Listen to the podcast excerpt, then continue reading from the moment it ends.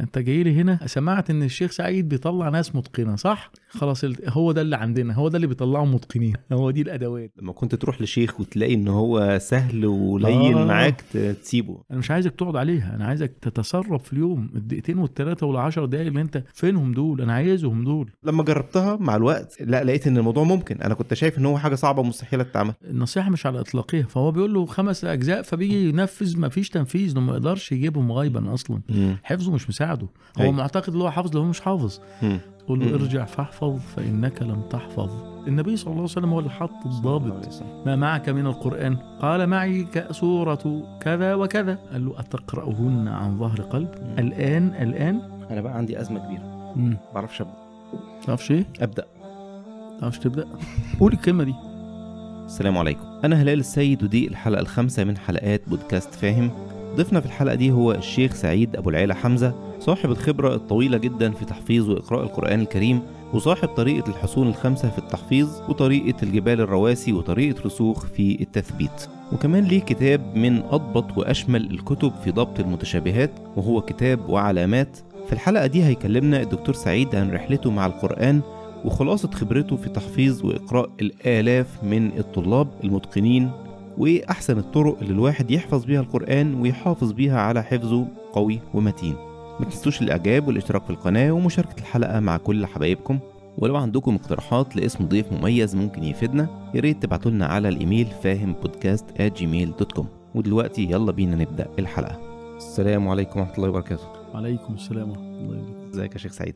الحمد لله والله. والله النهارده أسعد يوم. حضرتك سعيد؟ بس أنا أسعد. الله يكرمك أنا بحسبك اسمك هلال لا ده النهارده اسمي أسعد. ما شاء الله. الله يبارك فيك شيخ. الله يكرمك.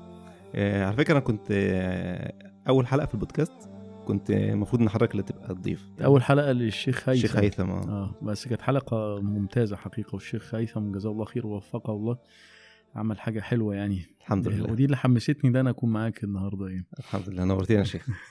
إن شاء الله النهارده تبقى الحلقة مفيدة وجميلة. أنا آه أول سؤال يعني قبل ما ندخل في أي مواضيع آه كنت سمعت حاجة غريبة؟ استر يا رب. آه كنت سمعت حاجة غريبة جدا. إن حضرتك حفظت القرآن في 40 يوم. إيه قصة ال 40 يوم دول. الموضوع صح ولا غلط أصلا؟ هو هو مش 40 يوم هم 38 آه لا لا كده ماشي.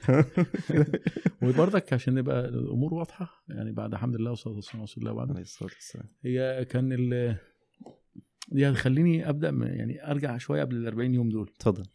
هي كبدايات كده بدايات مع القرآن بدايات طبيعية جدا. آه، سواء في مرحلة الطفولة عيل صغير آه، وبعدين ابتدائي إعدادي آه، ثانوي. محب للقرآن وليه علاقات لطيفة مع القرآن لكن مش مركز. ما فيش حاجة بتدعوني إن أنا أركز في هذا الباب لكن أنا محب وما كانش في تخيلي ابدا إن أنا أكون حافظ القرآن الكريم كاملا أصلا. نهائيا يعني ما إيه، الوضع ما كانش فيه حاجة نماذج قدامك حافظ القرآن بالعكس الموجود قدامي على مستوى يعني الطلاب في المدرسة أو التلاميذ وبعد كده مستوى الإخوة الملتزمين في المسجد كانت القضية مهمشة يعني ما كانش فيه آه، حد بيركز معاك وبيدفعك إلى هذه المسألة يكون ممكن يكون آه، تركيز على إنك تحفظ بعض القرآن جزء عامة جزء تبارك هكذا في المسجد مثلا يقول لك في التراويح ال- الأخ فلان والاخ فلان اللي بيصلوا هم دول الحفظة بقى. ف... فما يعني انسى بقى ان انت تبقى زيهم. هم ليهم كان ليهم وضع خاص ظروف خاصة انتجت هذا النموذج يعني. فما والقضية مهمشة غالبا حتى عند ودي يمكن نتكلم فيها بعدين لو تسمح يعني موضوع اتفضل. تهميش قضية حفظ القرآن الكريم في رحلة الحفظ نفسها أو طلب العلم نفسه يعني. آه، فبدايات مختلطة وأسيب وأترك وأحب أسمع شوية وهكذا وكذا وطبعا في المرحلة اللي هي مرتبكة ديت زي ما تقول جمعت آه، المفروض يعني على على مصطلح الناس اللي أنا حفظته. ما كانش ما كانش ينفع يكون حفظ أصلا أو على المصطلح بتاع الحفظ الحقيقي ما يكونش هي حفظ. اللي هو من أول ال- البقرة لغاية إيه؟ الأنعام. المصطلح الحقيقي اللي هو تقصد إن يعني اللي اللي, هو- اللي حضرتك عندك اعتقاد بأهميته دلوقتي. آه اللي هو يعني إيه حفظ؟ أيوه. اللي إحنا هنتكلم عليه. يعني إيه حفظ؟ مم. على هذا النحو ما كانش حفظ أصلا. فأنا. ما- لا اعتد به حفظا أصلا. دلوقتي لا اعتد به حفظا. كنت أسميه حفظ الأول لكن مش حفظ. آه، استدعي مني البقرة مش هتلاقيها. أيوة. استدعي آل عمران مش هتلاقيها. كده فالكلور اللي أنا حافظ. وزي ما كثير من الناس تقول له مين خاتم؟ يرفع إيده. تسمع. مفيش. مفيش. خلاص. هو ده كان الايه اللي موجود وقتها. مم. فعلى هذا الأساس اللي هو ال- المست... يعني ما يعتبره الناس حفظ وما كانش حفظ من البقرة للانعام وال من اول ممكن نقولوا الأحقاف لغاية إيه؟ الناس. مم. ممكن ال- القطعة اللي ورا دي كانت بشكل تعتبر جيدة. جيدة وقتئذ يعني. لكن آه، الأول كان مشوش جدا يعني ما اعتبروش حفظ حقيقي. يعني يعني تجربة الحفظ السريع دي تقصد إنها مش تجربة جيدة؟ لا, لا أنا بقى أنا جاي لك في في في حتة إن ليه هو 38 يوم كان القرآن كاملا؟ لا هو القضية كان في آه، على في المرحلة المختلطة في أيام الطفولة والإعدادي والثانوي أنتج هذا الإيه النموذج. حاجة مشوشة كده ستارة سوداء مزدلة اللهم إلا كده حاجات كده تعتبر جيدة اللي بنصلي بيها مش عارف إيه الكلام ده كله. خش بيها مسابقة صغيرة كده ولا حاجة. أيوه. آه، فلما أتيحت الفرصة وتوفرت كل الأسباب وده أنا بعتبره كانت نفحة. فتح. آه يعني بص يعني أنا احكي لك آه، حصل إزاي بس هي بدون أي تخطيط مني نهائيا حقيقة. مم. وزي ما قلت لك في الأول ما كانش في اعتقادي أصلا ومش في خطتي أكون حافظ أصلا. دي حاجة ناس تانية مش بتوعنا إحنا يعني القراء بتوع ال- ال- الحفلات الشيخ عبد الباسط عبد الصمد دول إحنا مالناش دعوة إحنا بنسمع بس شايف الموضوع بعيد. مش بتاعنا ده. آه. والدراسة والثانوية ومش عارف الكلام ده كله. المهم يا سيدي فتهيأت الظروف إن أنا أبقى متفرغ بشكل جامد جدا. كان في أجازة صيفية تانية كلية. جميل. هوب. يعني كان أفتكر إن أنا كنت مرتبط بالمكان اللي أنا فيه 12 ساعة. مم. كنا بنشتغل بقى في الصيف وكده. يعني الكلام ده الحفظ ده مع شغل؟ آه يعني بس شغل مكتبي يعني. مم. وكان في الصيف وكنت مرتبط بالمكان ده 12 ساعة. مم. طب 12 ساعة و... آه، ف- قاعد فاضي. مستني الظهر يأذن. مستني العصر وفراغ قاتل. مم. مش مفتوح عليا بأي حاجة. وفي ذات مرة لقيت واحد بيقرأ في مجلة مش عارف إيه كده. قلت صحيح طب ما أنا بحب القراية. إيه ده؟ ما كانش فيه طبعا قبل إيه زمان الموبايل والكلام ده كله. سنة كام ده شيخ؟ سنة آه، 98 أنا خدمت 29 8 98 ما شاء الله. فاكر التاريخ؟ آه طبعا ده تاريخ بداية ذهبي. آه ده بداية حقيقية لحاجة كتير يعني. الحمد لله. الحمد لله. أنت عايز تعرف سني بقى؟ لا لا خلاص بقى. المهم يا سيدي فتهيأت ليا ظرف اللي أنا مرتبط بمكان لمدة 12 ساعة. ومش مفتوح عليا بحاجة غير إن أنا قاعد فاضي. مم. ودي مش مش مش شخصيتي أصلا بس هو شاء الله ذلك. المهم لقيت واحد آه، قدرا كده بيقرأ في مجلة. قلت آه صحيح. طب أنا بحب القراية. رحت كان مكتبتي البسيطة كان خمس ست كتب رحت جايب رياض الصالحين. وقعدت أقراه يخلص أجيبه تاني. يقرأ كانت طبعا متواضعة جدا. وبس كانت عزيزة عليا جدا بقى. وكل دوت أنا إيه مش مفتوح عليا. الموضوع مش مش ب- خالص. خالص. ومرة لقيت واحد برضك شوف ده كل ده يعني حصل خلال أيام يعني أسبوع أسبوعين ثلاثة كده في بداية ارتباطي بالعمل المكتبي ده. لقيت واحد إيه بيقرأ في مصحف. قلت طب ما أنا إيه اللي ده. صحيح. طب ما أنا اقرا في المصحف. وكانت بداية بداية الفتح. حقيقية بداية الفتح. الحمد لله. ومصحف أنا لس- لسه محتفظ بيه ومسميه مصحف ال- ال- الحفظ. كان صغير كده وكنت واخده هدية في شهادة إعدادية وكده. حتى أنا أفتكر تعليق الوالد رحمه الله تعالى راح معايا الحفلة يوميها. كانت في حفلة كده في المسجد كده. مم. و- فكرمونا وكده وأعطوني المصحف. قال لي إحنا رايحين وراكبين مواصلات عشان مصحف. قلت له- قال لي بحسبك ادوك شقة وعربية وكده. يعني كان بيمزح الله يرحمه الله يرحمه. فقلت له أصل أنا معتز بيه قوي كده. وطبعا وكان ده المصحف بقى. حتى لما اتهرى مني الوالد الله يرحمه جلدهولي وكده وحاجة جميلة يعني. المهم يا سيدي قعدت أقرأ فيه كتير. كتير لغايه دلوقتي ما اتفتحش عليا بحفظ أصلا مع إني ما حاولتش حتى أنا اللي أنا كنت بقول لك المفروض حافظه ما فكرتش إن أنا أراجعه اللي هو مش موجود أصلا. واخد بالك ففي مرة من المرات آه، وأنا بنقرأ وختمات بقى معايا 12 ساعة. كنت مبسوط قوي بالموضوع ده مم. ممكن كنت أنتج في اليوم ختمة إيه، 20 جزء هو ممكن يكون ده ساعد أصلا على سهولة الحفظ بعد ده كده هو ده الحصن الأول بعد كده ثبته حصن أول الموضوع. ده مم.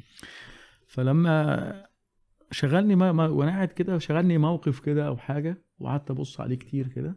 كنت يوميها مزكوم حتى فقعدت أبص عليه كتير مشغول بيه. وبعدين رجعت لمصحفي كان على سوره الأعراف. وبالذات يعني في في الايه قصة سيدنا آدم في الأول كده. بعدين رجعت أقرأ تاني. بعدين إيه ده؟ إيه اللي حصل؟ في هنا حاجة حصلت. أنا لما كنت ببص هنا منشغل بمنظر قدامي لقيت نفسي بقرأ غيبا بكمل في سوره الأعراف اللي أنا أصلا مش حافظها. ما. جربتش أحفظها قبل كده. مم. وقلت إيه صحيح؟ طب ما أنا أحفظ. هنا بقى البداية. كأنك اكتشفت اكتشاف رهيب. آه والله يعني بص يعني يعني ما فيش أي ترتيب لأي حاجة. أيوه. ومن جملة عدم الترتيب يعني عشان بس بعض الناس يقول لك ما أنا أحفظ هنا كمان في 40 يوم أقول له أوعى تعمل كده. لأنها طبعا هي كانت خطة مرتجلة بكل حاجة بس أنا قلت إيه من باب قول القائل إذا هبت رياحك فاغتنمها فإن لكل عاصفة سكون. قلت هو ده. واللي حصل بقى قلت هحفظ الأعراف هبدأ من الأعراف حيث كانت. ما حاولتش بقى إيه أتفنن في البداية. أو أعمل بدايات مثالية وأبدأ بقى من البقره ومش عارف إيه واللي منسي. هو الأعراف اللي ربنا فتح عليا فيها. وقررت كده بخطة سريعة عديت أعراف لقيت 10 أرباع يبقى كل ربع هديله نص ساعة يبقى خمس ساعات.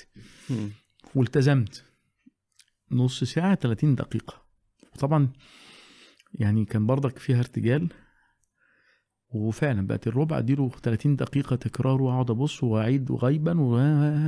لغاية ما جت على إيه الربع الأخير وكان الكلام كله متصل ما ريحتش. جيت على الربع الأخير نفسي أخلص مع إن أعطيته نص ساعة بس الفكر ليس الفكر والتركيز هو ليس التركيز عايز أقول أنا خلصت أحس. إن أنا أنتجت. والربع ده فضل مهزوز لغاية ما ومكسوف أقول مكسوف إن أنا أحفظه من جديد لا أنا بذلت في خلاص. أنا حفظت مكسوف. زي كثير من الناس يبقى إيه معتقد إن هو معتقد- حافظ. ويقول لك مكسوف ما يحفظوش من الأول. يقول لك أنا دخلني مراجعة مم. انت انت في الحقيقة حفظك ما ينفعش يتبان عليه مراجعة. هو مكسوف من نفسه وحاسس إن هو يعني لسه عايد الجهد تاني؟ وما كنت بعمل إيه؟ فلا أنا ما, عنديش استعداد إن أقول أو أحفظ. أنا أنا خاتم ومجاز والمفروض أراجع. حطوني في ال في ال high level ده. ودي طبعا بتبقى كارثة أصلا أيوة. عليه. بي- بيفضل في نفس النقطة. هو بيحاطط في نفسه في مكان مش بتاعه. ليه؟ لأن المراجعة المفروض تبقى كم أكتر فأصبح بيحفظ كم أكبر هو ما كانش يقدر يحفظه أصلا. لما هو مثلا بيراجع المفروض جزء في الأسبوع أو جزئين. إذا كان أنت كنت ب... ب... ب... يعني بتبذل جهد كبير جدا في إنك تحفظ خمس صفحات في الأسبوع. أنت في الع... في الحقيقة أنت بتحفظ أنت مش بتراجع. بس هو مش عايز يقتنع. أيوه. فلازم يقتنع. أهم حاجة اللي هو ينطلق بقوة اللي هو يقتنع اللي هو مش حافظ أصلا. يعرف مكانه فين عشان يمشي صح. بالظبط. زي ما نقول ال GPS يعني حضرتك خلصتوا من تجربة ال 40 يوم دي ب... ب... أنا جاي لك الكلام أنا عايز أركز على نقطة مهمة جدا. اتفضل. وخلصت الأعراف في ليلة ما صدقتش. لا في أنا مش مز... لا مش ده عمري ما عملت كده. مم. لا في حاجة غلط. مم. طب إيه إيه إزاي أثبت لنفسي إن أنا حفظت فعلا؟ رحت راجع مذاكرها تاني غايبا. لقيتها موجودة. مم. إلا حاجات يعني كما يحدث مع أي حد نهاية آية الحكاية الرواية. الله دي موجودة. والربع الأخير مهزوز شوية. قلت لا برضك مش م- مش مش مصدق. رحت مصلي بيها في نفس الليلة. لقيتها مظبوطة. قلت تعالي وفرحت عارف فرحة عظيمة جدا. وقررت طبعا كخطة مرتجلة برضك بس هي كده هي جت كده خلاص. اللي أنا هاخد صورة كل يوم. مم. الأعراف يوم. آه الأنفال مع إنها أربع أرباع يوم. يونس يوم يونس اتحفظت في يوم. التوبة يوم. والصورة اللي هي بتقال عليها صعبة وما بحبش المصطلح ده ابدا اللي بتحتاج شغل بتبقى أثبت في الحفظ. أنا بركز أكتر. مم. الصورة اللي بتقال عليها سهلة بتبقى ضعيفة معايا لأن أنا إيه ما أعطيتهاش قدرها أيوه. في في التركيز. صحيح ده اللي بيحصل. ده يعني واخد بالك؟ يعني الكثير لما كنت أصلي في التراويح سوره الكهف دي عندي أزمة. والناس كلها حافظاها. ما دي يا شيخ بيسموها بيقولوا عليها إيه؟ ان هي معضلة الحفاظ. آه آه يعني دي الاختبار الحقيقي في الإمامة. وكله بيرد. كله بيرد. ببقى عايز أطلع بقى دب طب دب. أنتوا سايبيني طول المصحف. آه والله. زي مرة واحد كان عمال كل شوية يردني في يونس. طلعت عايز أعرف هو مين ده. بقول له أنت أنت حافظ يونس؟ يقول لا أنا كنت بردك مصحف. يا عم سيبني يا عم سيبني سيبني للناس اللي حافظة. عارفين واحد فين واحد و... واحد بيرد في يونس. ده أنا واحد ردني في الفاتحة. الله. ده كان واحد ما شاء الله يعني. ما شاء الله. المهم بقى أنا خلصت من التجربة ديت. وطبعا كانت آخر سورة حفظتها هي سورة الجاثية. يعني من الأعراف الجاثية. وطبعا كنت أنا ب 12 ساعة في المكان و24 ساعة مش في المكان. فال 24 ساعة دي كنت بستغلها في مراجعة اللي أنا ذاكرته. جميل. وبعد ما خلصت ال 40 يوم دول رحت شغال بقى على إيه؟ البقرة وآل عمران. قلت بقى خلاص بقى لازم أتمم العمل. من. ضمن الحاجات اللطيفة ما كانش في أي معاون ليا في الموضوع ده. يعني أنا عايز خايف أقف. لأن أنا لوحدي. والواحد لوحده ضعيف جدا جدا جدا. صحيح. فلازم واحد يجتذب عوامل آه، علو الهمة يصنعها بنفسه أو يت- يتحرك لها يلتصق به فزي ما قلت لك في الأول مفيش يعني قضية حفظ القرآن مهمشة. يعني واحد كان بيقول لي يقول لي يا عم حفظ القرآن أنت هتزيد نسخة. هتزيد نسخة من المصحف. ما كانش ما بيعجبنيش كلامه ابدا. طبعا. وحتى هو يقعد يضرب لي مثال بواحد يعني من الناس اللي هو بتوع زمان المتصوفة أو كذا. اللي هم اللي يقول له أنا حفظت البخاري. بيحكي عن واحد يقول له أنا حفظت البخاري. يقول له يعني إيه زدت نسخة؟ ها. واخد بالك؟ ما عجبنيش كلامه فتركته. حسيته بيخزلني تماما. فأنا عملت بقى عنصر قوي جدا ما ينفعش أتخاذل معه ابدا. إيه هو؟ رحت للوالد الله يرحمه. هو شخصية محددة جدا. ما ينفعش تهزر معاه. قلت له في حدث بعد أنا حسبتها بالورقة والقلم. قلت له في حدث بعد 30 يوم إيه هيحصل. قال لي هو؟ قلت له ما هو مش مش عارف أقوله لك دلوقتي إلا لما يحصل. تخيل إن هو كل يوم من اهتمامه يقول لي فاضل 29 يوم. فاضل 28 يوم. متابع جيد. بقت ضربات قلبي تتسارع. قلت أنا طب هقول له إيه الراجل ده؟ ده, ده ممكن يدي يعني موتني. أنا قلت له حاجة هايفة. وفعلا كل ما أتقاعس أفتكر ات- كل الوعد. يوم بيعد. جاء في اليوم الثلاثين قال لي إيه الأخبار؟ ها؟ قلت له أنا ختمت القرآن الكريم حفظا وكده. ما شاء الله وكده. ويعني احتفى يعني جزاه الله خير الله يرحمه. فكانت أهم حاجة بقى في التجربة ديت مهمة جدا عنصر رقم واحد مهم إن القراءة الكثيرة كانت سبب في تليين ال- الحفظ. الحفظ جدا مم. جدا وده اتبعته بقى ومع نفسي كنت بقى بعد ما أخلص الصورة كنت بقى بشوف إيه الصورة اللي بعديها شغفا بها مم. أبدأ افر الصفحات وأشوف أنا حافظ من المصحف الشمالي مش ال- مش المدينة. حسيت اللي هو القديم اللي آه لكن المدينة حسيته المرفه قوي. حتى واحد كان عاطيني مصحف طبعة فخمة جدا. ما هو زمان اللي كان بيمسك مصحف المدينة ده يحطه في جيبه كان يعني جايب نسخة نظيفة آه يعني فواحد أعطوني هدية في سنة 97 فانا قلت بقى إيه فهو يعني وقع تحتي إن أنا أحفظ منه سورة التوبة أثناء الرحلة بقى. مم. فحسيت إن أنا هوائي خالص. عدتها تاني من الشميرلي قلت لا لازم أعيدها من الشميرلي الشميرلي صفحه متينة قوي يعني.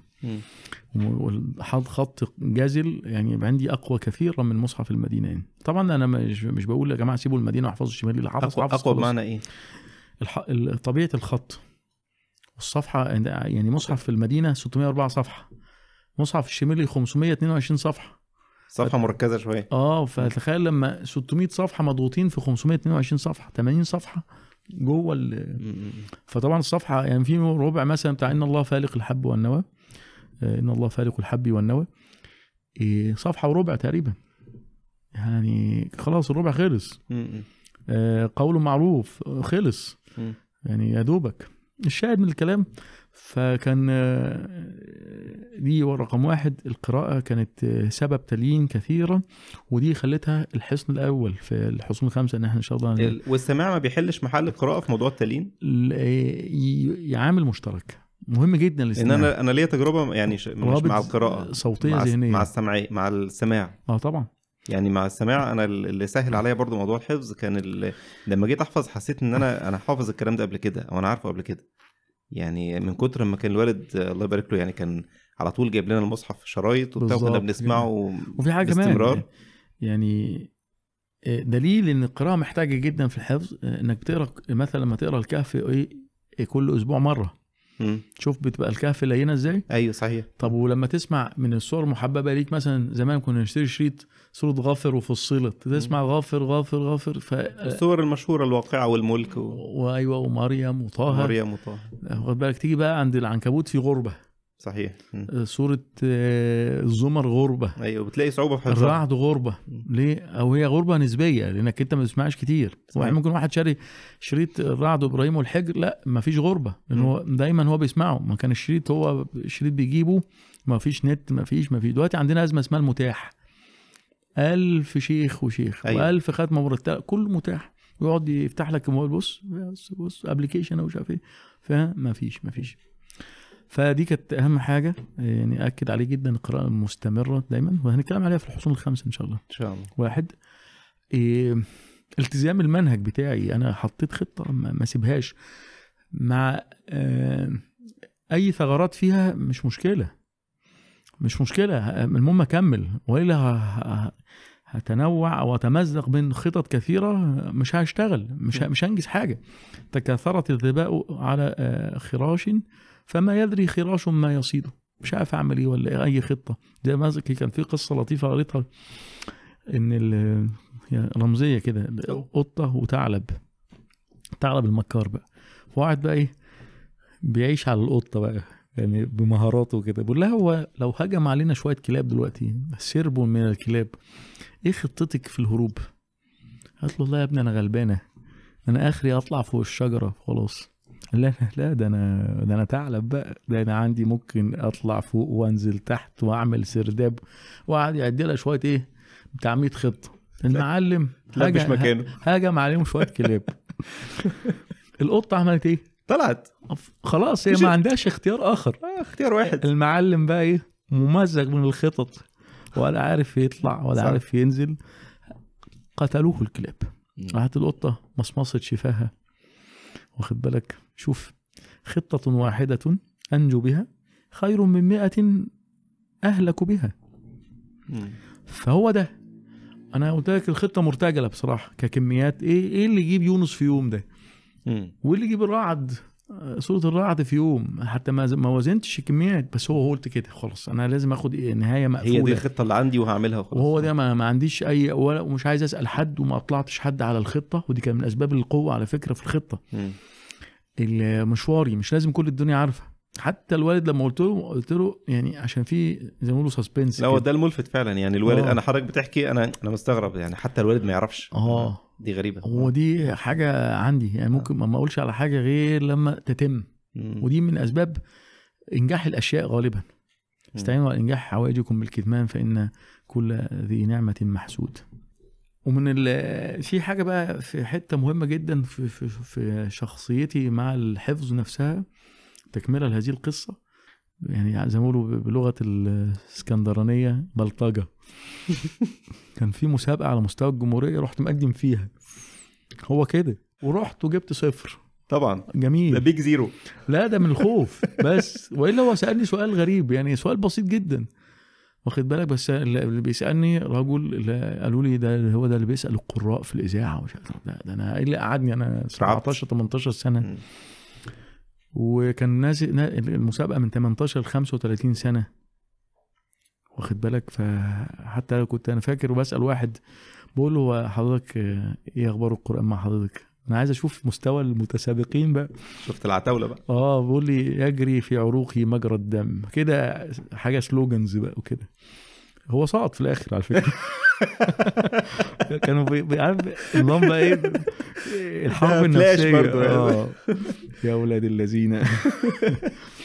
المهم فالشيخ سألني افتتح الواقعة. هو قال كده ووقعت الواقعة. مفيش. ورحت وأنا بنقرا بقى آه، أنا مش مصدق إن السؤال كده. وبعدين ماشي. وكنتم ازواجا ثلاثة. ما طلعتش لساني. مم. فخرجت بسلاسه كلمة واحدة خلاص. آه شكرا مع مع السلامة. السلامه فوتت سنة ودخلت تاني طلعت ال- الحمد لله الأول مطلقا. ما شاء الله.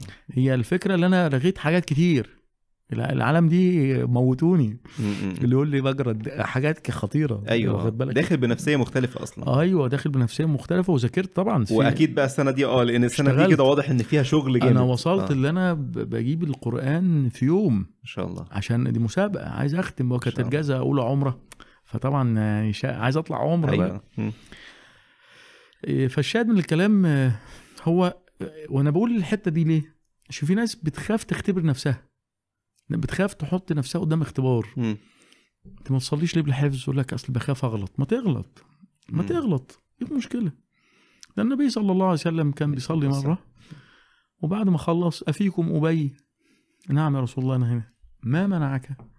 أنت ما ردتنيش ليه؟ طبعا كان في وقتها ناسخ بحاجه ما- الايه بتتنسخ بتاع. فهو ظن إن يكون الآية آه. منسوخة يعني. والنبي كان ماشي كويس تمام. صلى الله عليه وسلم. فده مهم جدا حتة اللي أنا استعين بالله سبحانه وتعالى واخش ومتقبل اي نتيجة. خلال السنة دي يا شيخ اللي هي من المسابقة دي للمسابقة الثانية إيه اللي اتغير؟ وايه الفكرة؟ يعني هل نبعت من هنا مثلا فكرة ال ال الحصون الخمسه أو يعني أي فكرة لتثبيت الحفظ؟ هل الموضوع بدأ من هنا ولا آه، كان برضو ارتجال تاني لمجرد تكرار؟ يعني مجرد لا أقول لك. بدون أي خطة. هي كمصطلح حصون خمسه ما طلعش غير في 2009 طبعا يعني عايزين نعرف إيه يعني إيه حصون خمسة الأول؟ آه. إيه، الحصول الخمسة يعني من يعني فكرة إن ال- ال- الحفظ أنا عايز أحصنه أحطه في قلعة. هي دي جت الفكرة من هنا.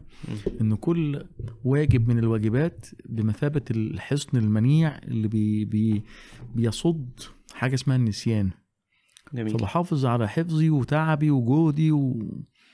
وعمري بايه بالحصون ديت يعني. تمام. فهم خمسة فلازم يبقوا خمسة. واخد بالك؟ وأنا أحب اللي إيه الحاجة تبقى محددة لغة الأرقام. مش الموضوع مفتوح. ودي الحمد لله يمكن يمكن لما كنت أخش المكتبات وكده وحد يديني كتاب كيف تحفظ القرآن كيف تحفظ القرآن أبقى شغوف بيه جدا. أجي أفتحه نصائح عامة جدا.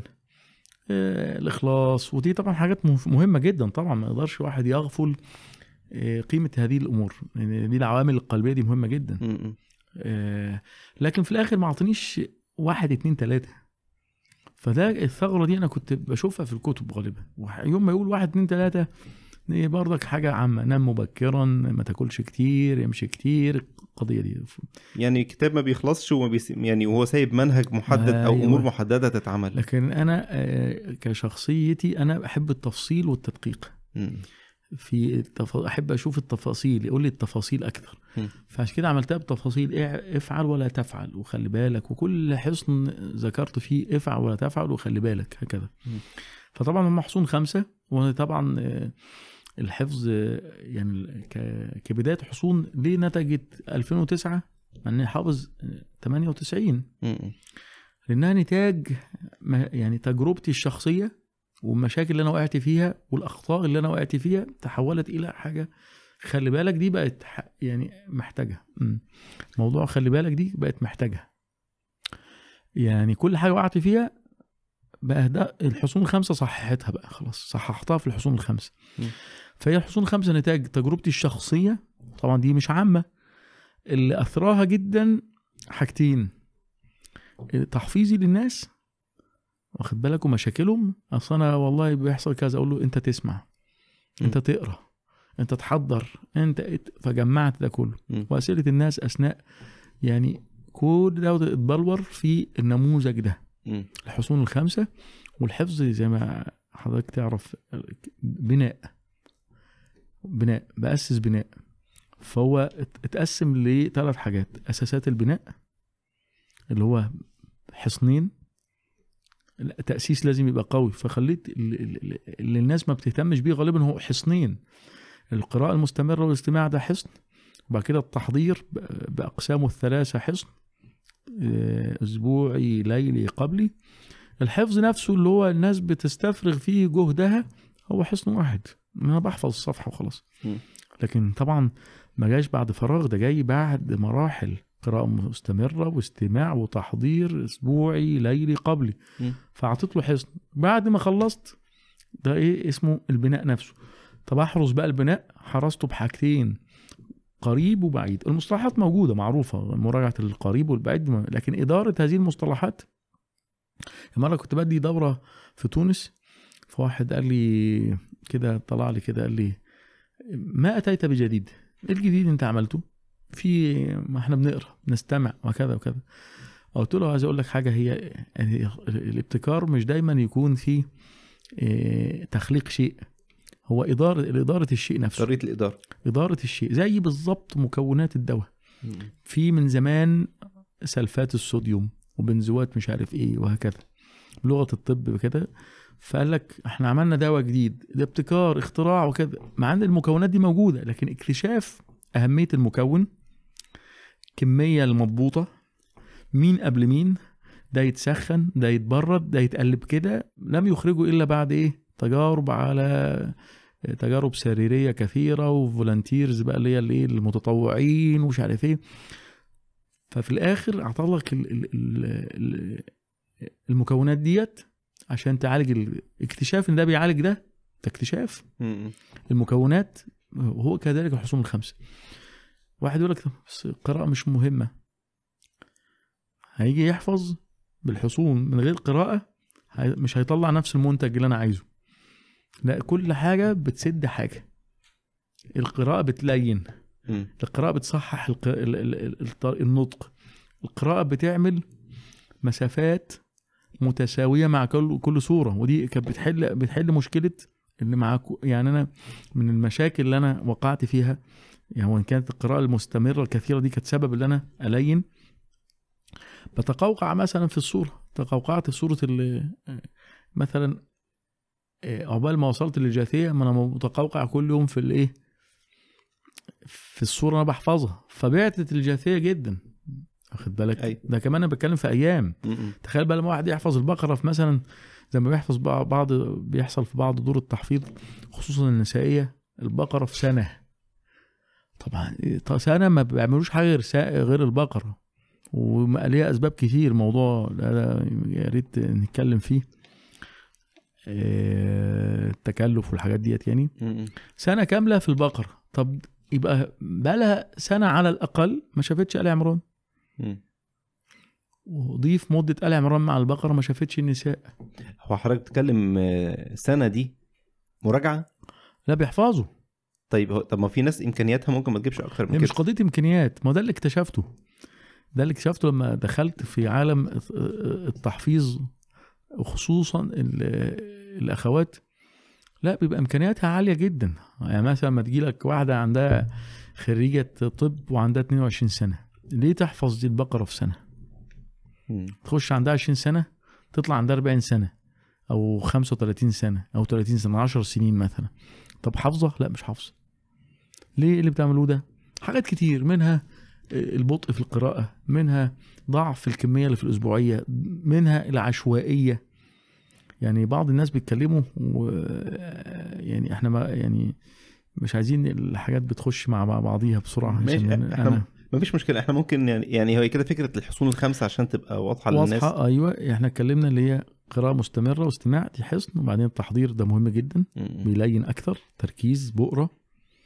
وبعد كده الحفظ وبعدين مراجعة القريب وبعدين مراجعة البعيد. فهو الأخ ده لما قال لي ما جبتش جديد. مش قضية جبت جديد ومش جديد. هي إدارة المصطلحات دي مهمة جدا. وبعدين في بعض الناس يقول لك بتاخد وقت. ما دي إشكالة إشكاليات. مم. أقول له العشوائية بتاخد وقت أكتر. والإنتاج أقل بكثير. أقل. واحد يقول لك إزاي عايز تحفظني 10 صفحات في الأسبوع؟ فإن أنا أصلا باخد جهد شديد في الصفحة. ممكن تصل لساعة في الصفحة وساعتين. مم. أقول له إنك داخل على الصفحة بدون أي استئذان. أول مرة تشوف الصفحة آه، متجمدة عليك جدا. عايز تعمل خطوات كثيرة جدا في علاقتك بالصفحة عايز تعملها في ساعة أو ساعتين. علاقة إن أنت تلين قراءتك للصفحة. تصحح الأول قراءتها. وتلين علاقتك بيها وتحصل ألفة بينك وبين الصفحة وبعدين تحفظ الصفحة وتعيد وتزيد. كل ده عايزه في ساعة. أنا وزعت لك الجهد. خليت في قراءة مستمرة على كل أسبوعين ختمة. بقت في علاقات جميلة جدا مع كل الصور. دي واحد. اتنين خليتك تسمع القرآن بمنهجية. يعني كل شهرين تسمع برضك عملت علاقة التحضير علاقة خاصة جدا يعني مثلا التحضير أسبوعي لو أنت مثلا بمعنى إيه تحضير؟ يعني إيه الفكرة في التحضير؟ التحضير زي ما كانوا بيقولوا لنا في المدرسة حضر الدرس حضر الدرس. مرة كنت في رابعة ابتدائي والأبلة زهقت مننا حضروا الدرس لغاية ما بنحضرش. أو يعني يحضروا يعني يقرأ تفسير ولا مجرد إن هو يقرأ بس ال... ي- يقرأ يستمع مم. فأنا قننت الموضوع. فكانت الأبلة بتاعتنا في الرابعه ابتدائي حضروا حضروا ما بحضرش. قالت والله العظيم اللي مش هيحضر هعمل وأخلي. لا نحضر بقى. وكان درس في الدراسات الاجتماعيه أنا لغاية دلوقتي تقريبا حافظه. اللي هي مجرد ما قريته تاني يوم في الحصة مستجمعه. عارف هتتكلم إيه وبعد كده ما تنتقل من فلان هتخش على فلان وهكذا. فبقول مثلا في التحضير الأسبوعي اختصارا لو أنا بحفظ مثلا حزب في الأسبوع فأنا بنحفظ حزب طه هذا الأسبوع. يوميا بنقرأ سورة الأنبياء هي حزب برضك. أنا بحفظ بقى سورة طه من السبت للجمعة. من السبت للجمعة كل يوم نقرأ سورة الأنبياء. أخش على سورة الأنبياء. واضحة المعالم التفاصيل واضحة أكثر. عارف زي ما عارف لما تيجي تصور صورة وبعدين تبدأ تتضح شيئا فشيئا الزوم؟ هو ده. تبقى منغمشة ومرة واحدة إيه تبدأ. تتضح أكثر أكثر تفاصيل أكثر. كل ما الكاميرا بتاعتك تكون الافضل هو ده التحضير. كل ما تحضر أكثر كل ما تقرأ أكثر تبدأ تتضح الصورة أكثر. تفاصيل آه يكفي إن أنت تعرف اللي هي 10 صفحات. تعرف اللي هي بدايتها كذا اللي أربع أرباع اللي في قصة سيدنا نوح في قصة كذا زي سيدنا زكريا بتختتم بكذا بتفتتح بكذا. وطبعا بيبقى معاها قراءة بسيطة جدا لتفسير مختصر جدا ودايما برشح للطلبة المختصر في التفسير بتاع أي مركز التفسير. مم. فدي علاقات هم بعض الطلبة عايز يحفظ عايز يخش في الموضوع على طول. لا ده هو ده الموضوع. أنا بلين لك كتير جدا جدا جدا. مم. وفي حاجة مهمة جدا لازم أقولها إن اللي الناس اللي بتشتكي من مراجعة دايما بتشتكي من مراجعة صعب عليا أنت ما حفظتش كويس البناء بتاعك مش مظبوط. زائد أثناء ما بيحضر أو بيحفظ بيعول على الخطوة اللي جاية. يقول لك آه لما راجع هتبقى كويسة. لا الحفظ ما ينفعش فيه كده. انت بتبني. ينفع واحد الأساس بتاعه أي كلام يقول لك في الدور الأول هيظبط الأساس؟ ما ينفعش. واحد الدور الأول أي كلام يقول لك أصل الدور الثاني إن شاء الله هيظبط الاثنين مع بعضهم لا. فهو في الحفظ بنعتمد في على الخطوة السابقة. وكل خطوة بتتعمل بثبات ورسوخ. عشان تقدر كل خطوة بعد كده بتبقى أسهل بسبب إنك بتتقن الخطوة نفسها. طيب يعني خلاصة بقى فكرة الحصون الخمسه دي في السريع كده. خلاصتها اللي عايز أقول لك إن هي وقوتها منبعثة من حاجة مهمة جدا إن هي جاية نتاج خبرات واقع موجود. مش خطة يعني جايب ورق وقلم وقعدت زي ما طلاب المدارس يعملوا جداول هذاكر كذا وكذا خط بالقلم وال... لا. ده هي من يعني يعني جاية بعد عشر سنين تحفيظ مم. علاقة مع القران علاقة شخصية خاصة يعني هي ال- ال- فكرة الحصون الخمسه دي مش اتطورت في في السنة الأولى اللي حضرتك بتتكلم عليها لا لا لا, لا ابدا مم. ابدا دي من عايز أقول لك نتاج من 98 أو تحديدا لو ما بدأت التحفيظ رسميا 2001 مم. شهر 6 مم. لغاية ما طلعت في 2009 وت- واخد بالك؟ أو هي طبعت في 2010 الطريقة الكتاب أول طبعة خالص كان صغيرة جدا. كل ده وقت أصلا اتبلور 10 سنين اتبلوروا في الطريقة دي. وحتى بعد ما طلعت حصل زي ما بيقولوا updating يعني. مم. مثلا من ضمن الحاجات مثلا مراجعة البعيد كنت بقول طريقة الانابيب وكل يوم تراجع كذا بطريقة كذا. فشق على الناس ذلك أثناء التدريس بقى. ما مش كل الناس هتبقى فاضية اللي هي من السبت للجمعة. آه من السبت للجمعة إيه فاضية. فقلت لا خلاص. هو مراجعة البعيد مرة واحدة في الأسبوع. معاك من السبت للجمعة بقى تخلص. عندك 12 جزء تجيبهم في يوم في, ع- في سبعة براحتك. وتجيبهم مع أقل يعني انت عندك معاك وقت. جبت 10 أجزاء في يوم أو 10 أجزاء في يومين. ولسه معاك وقت. وأنا بقول من القواعد إن أي جهد زائد انت خلصت اورادك والاوراد اللي أنا يعني والواجبات ديت دي تعتبر فرائض يعني. لك في النافلة أن تفعل ما شئت. طب أنا خلصت البعيد بتاعي والبعيد بتاعي لسه سبع أجزاء ولا ثمانيه وخلصتهم على يومين. ربنا مكرمني وبحضر وكله تمام. ما ت... يلا هات تاني وتالت وعاشر. لأنك محتاج كل ده.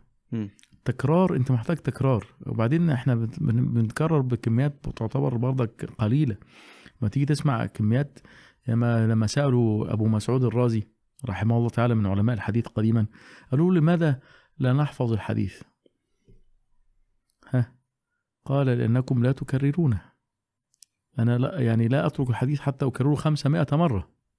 الحديث الواحد؟ الحديث الواحد. مم. وجماعة الشناقطه طبعا معروف الشناقطه بقى دول دول قصة لوحدهم. آه يقول لك إذا حفظت فخمس يعني إيه خمس؟ خمس مرات لا 500 لا قال لك 5000 مرة. يا جماعة مش كده؟ طب مين يقدر على الكلام ده؟ أنا سألت واحد شنقيطي لما كان شيخ اسمه أحمد بن مزيد الشنقيطي كان راح كنت قابلته في تونس وكان راح يدرس أصول فقه. فقاعدين كده على العشاء كده بقول له هو في قاعدة عندكم فعلا إذا حفظت فخمس 5000 مرة؟ بحسب مبالغة من المحاضر. قال لي آه فعلا موجودة بس دي لعلات الهمة. قلت طب الناس اللي زي حالاتنا اللي- قال لي 1000 مرة عملها 1000 مرة. قلت له طب يعني إيه 1000 مرة دي؟ فقال لي بس بشرط ده بيعد 1000 مرة بعد ما يسلمها للشيخ. يعني بعد ما يتقن. آه ويعد على على المسبحة. بتاعته 1000 مرة تحديدا. فاحنا لما بنقول طب هو ده يعني يا شيخ ده قابل للتطبيق؟ أصل الوقت يعني ممكن يعني لا لا يتسع هم لل- أصل هم يعني ما أنا سألته السؤال ده. أيوه. قلت له طب اللي يخفق وكذا بتعملوا معاه إيه؟ وخ... قال لي لا أصل هو الحفظ لل... للعيال الصغيرة بيبدأوا يحفظوا أربع سنين وخمس سنين فمنقطعين بياخدوهم في الخلوات بقى. أيوة. والكلام ده كله. لكن هي فكرة التكرار نفسها. فإحنا عشان عارفين انشغالات الناس وكذا وكذا فبنوزع لهم التكرار على القراءة من المصحف على الاستماع على التحضير وهكذا. إن في قاعدة يقول لك التكرار الموزع أفضل من التكرار المجمع. خد بالك. لما تجيب واحد تقول له كرر 100 مرة في يوم متصلين كده واحد يقول له كرر 20 مرة على خمس أيام. سمع وأنت سمع ده أفضل. مم. تخمر عنده. يعني لو قلنا مثلا عايزين كام ساعة في اليوم عشان الواحد يبقى ماشي من البداية في الحفظ مظبوط. ويطبق ال ال طريقة الحصول الخمسه يمشي عليها تمام. لقد سألت عن عظيم. مم. لأن أنا هقول لحضرتك ليه. امم آه، أنا كنت عايز آه، يعني أمشي في موضوع التثبيت فقعدت حسبت ال- الخطة المطلوبة للتثبيت لقيتها حوالي ست ساعات في اليوم. لا هي هي ما بتحسبش كده. آه ما أنا الحسبة بتاعتها إزاي بقى؟ لأن ده يعني ده دي ده حاجز بيقف زي بالظبط واحد بيتجوز جديد وهو مثلا مرتبه مثلا 2000 جنيه يقول لك لا ده مش هعرف أعيش. ما تتحسبش ورقه ولا قلم يعني واخد بالك؟ مثلا القراءة. أنا بقول لل- للطلبة ما أنا مش عايزك تقعد على القراءة. أنا عايزك تستغل الدقيقتين والثلاثه والأربع دقائق في ثنايا اليوم. حاجات المهدرة منك في المواصلات في كذا في كذا وكذا مم. فالصلاه يعني راجع في الصلاة. أنت بتصلي نوافل. فلما حسبتها ست ساعات حسبت إنك قاعد على مكتب زي ده وقاعد على بتراجع بتقرأ بس عشان بتستمع. واحد يوصل إن هو ماشي في الشارع بيقرأ وفي الصلاة بي بيقرأ وفاكر هو واقف فين وبيكمل عليها الأمور دي بت... ومستحضر ما بيغلطش عشان الدنيا تمشي معاه بسهولة. فمعنى كده إن هو حافظ أصلا؟ يعني هو ماشي بمنهجية.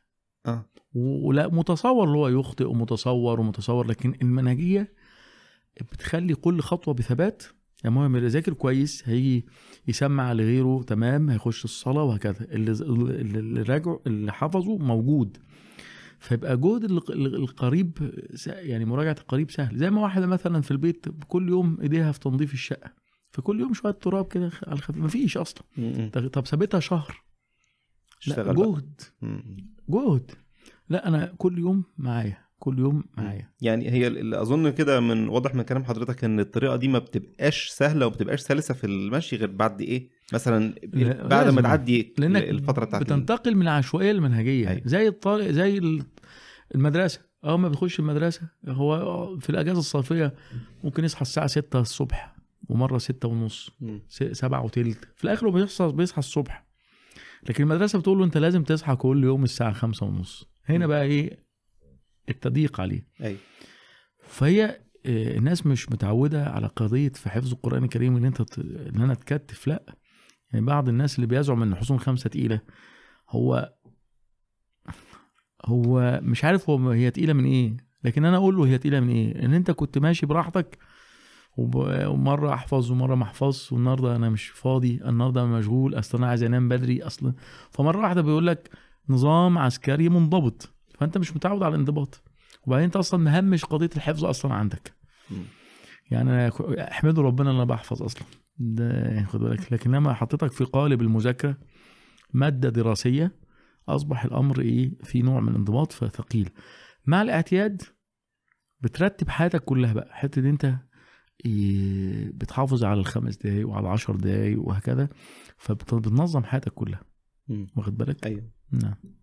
هو يعني اللي قال إن الموضوع الوقت ده أو اللي قال إن هي غير قابلة للتطبيق ده كده حاجة سهلة. في من قال هو يعني أشد من ذلك وأكيد إيه؟ حضرتك عارف يعني. إيه؟ قال إيه؟ يعني سمعنا كلام كده إن هي كان في حد من المشايخ اتسأل وقال إن هي بدعة. آه. إيه بقى الموضوع ده؟ بدعة حسنة. بدعة. هو طبعا هي داخلة في باب الوسائل والوسائل أوسع من ال- الأهداف طبعا والغايات. وبعدين ما فيش نص في إن الحفظ الحفظ يكون بها بالطريقة الفلانية. مم. النبي صلى الله عليه وسلم قال تعاهدوا القرآن. فحسب المستويات كل واحد بقى بطريقته الخاصة بقى. أنا مشغول أنا مش مشغول أو كذا كده. وبعدين يعني ابن عاشور رحمه الله تعالى العالم الكبير في التحرير والتنوير لما كان بيفسر قول الله تعالى يا أيها الذين آمنوا كتب عليكم الصيام كما كتب على الذين من قبلكم لعلكم تتقون. تطرق لحتة تربوية لطيفة جدا. إن الصيام مثلا ضرب مثال بإيه؟ بالجيم. مم. واحد عايز يروح يبقى كمال أجسام. واخد بالك؟ فبيروح المدرب فالمدرب بيقول له هتعمل التمرين الفلاني كذا مرة. يحدد له العدد. هو مش عارف هو بيعمل ليه. والتمرين الفلاني كذا مرة وكذا مرة من باب الوسائل. المدرب عارف إن كل تمرين بيظبط العضلة الفلانية. يكون حتة معينة. بيكون بيكون. مم. بمجموع التمارين بينتج الغاية اللي أنت جاي لها أصلا. لذلك الحصون الخمسة لم تخرج عن هذا الأصل. بمعنى إن هي مجموع من ال- الواجبات بمرات محددة ويمكن اللي بيتكلم في بهذه الطريقة في البدع وكذا هو م- يعني قضية اللي هي مرتبطة بالقرآن الكريم. زي أي واحد بيقول له آه، بتذاكر إيه، إديني طريقة مذاكرة. مم. فيزياء كيمياء وكذا. عادي. فهي عشان مرتبطة بالقرآن الكريم فهو في حساسية هنا. لكن هي من مصالح مرسلة. ما لا تتصادم مع أي أصل من أصول الشريعة خالص. زي مثلا حاجات كتير جدا مرتبطة بالقرآن لم تكن على عهد النبي صلى الله عليه وسلم. منها مثلا تجزئة المصحف في 30 جزء. مثلا. صلى الله عليه وسلم ف آه، وتقبلتها الأمة بالقبول وتلقتها الأمة بالقبول وكذا فهي هي مشكلة اللي تقنين كل حاجة بمثلا ب 10 دقائق ب 15 دقيقة يقول لك ما دليلك؟ هو إيه اللي دليلي؟ مم. المصلحة والت- والخبرة والتجربة بتقول لازم أكون محدد بوقت يعني وإحنا استفدنا من خبرات الناس المختصة بذلك يعني الجماعة بتوع الإدارة والوقت يقول لك ال- العمل يتمدد حتى يملأ الوقت المتاح له. مم. فما ينفعش تسيب نفسك. ما, ما, ما ينفعش أديك مهمة وأنت فاضي مش هتنجزها. فلازم أحطك في قالب واضح. و... يعني لما دلوقتي تخش امتحان لجنة مثلا ويقول لك ال... م- مدة الامتحان ساعتين. بدعة أستاذ دي بدعة. بدعة إيه يا ابني؟ هو لازم يبقى في وقت محدد. مم. عشان إحنا لو سيبناه هتقعد طول اليوم بتجاوب. ما لازم في أي يعني مشاكل تانية أثيرت حوالين ال- أو أو حاجة حابب تضيفها على عشان الفايدة تكتمل موضوع الحصول الخمسة؟ قضية يعني حتى الشيخ اللي اللي تكلم بذلك يعني لما قال واحد بيسأله أو بعت له سؤال كان لايف فبيقول له آه، ما حكم الحفظ ما حكم الحصون الخمس إيه حكم الحصون الخمس قال له لم ترد عن النبي صلى الله عليه وسلم وبدع. صلى الله عليه وسلم. فاتصلت بيه. قلت له حضرتك آه، تقول الحصون الخمسة بدعة ومش عارف إيه. آه لم ترد عن النبي صلى الله عليه وسلم. هو- إيه اللي ما لم يرد؟ أصل الحصون الخمسة دي لم ترد عن النبي صلى الله عليه وسلم. قلت له عادي عنوان كتاب. زي الداء والدواء زي إغاثة اللهفان. براحتي يعني أسمي الكتاب زي ما أنا عايز. فمن ضمن الكلام فبيقول لي هي إيه الحصون الخمسه أصلا؟ طب حضرتك قلت على أساس إيه بدعة يعني؟ يعني ما أعرفش. أصلا يعني ألف ب فتوى آه، الحكم على الشيء فرع عن تصور. ف حتة ال- ال- المسألة الأخرى هي قضية لا دي عايزة وقت. دي عايزة ناس جامدة أيوه لا هي مش عايزة كده زي ما اتفقنا في الكلام.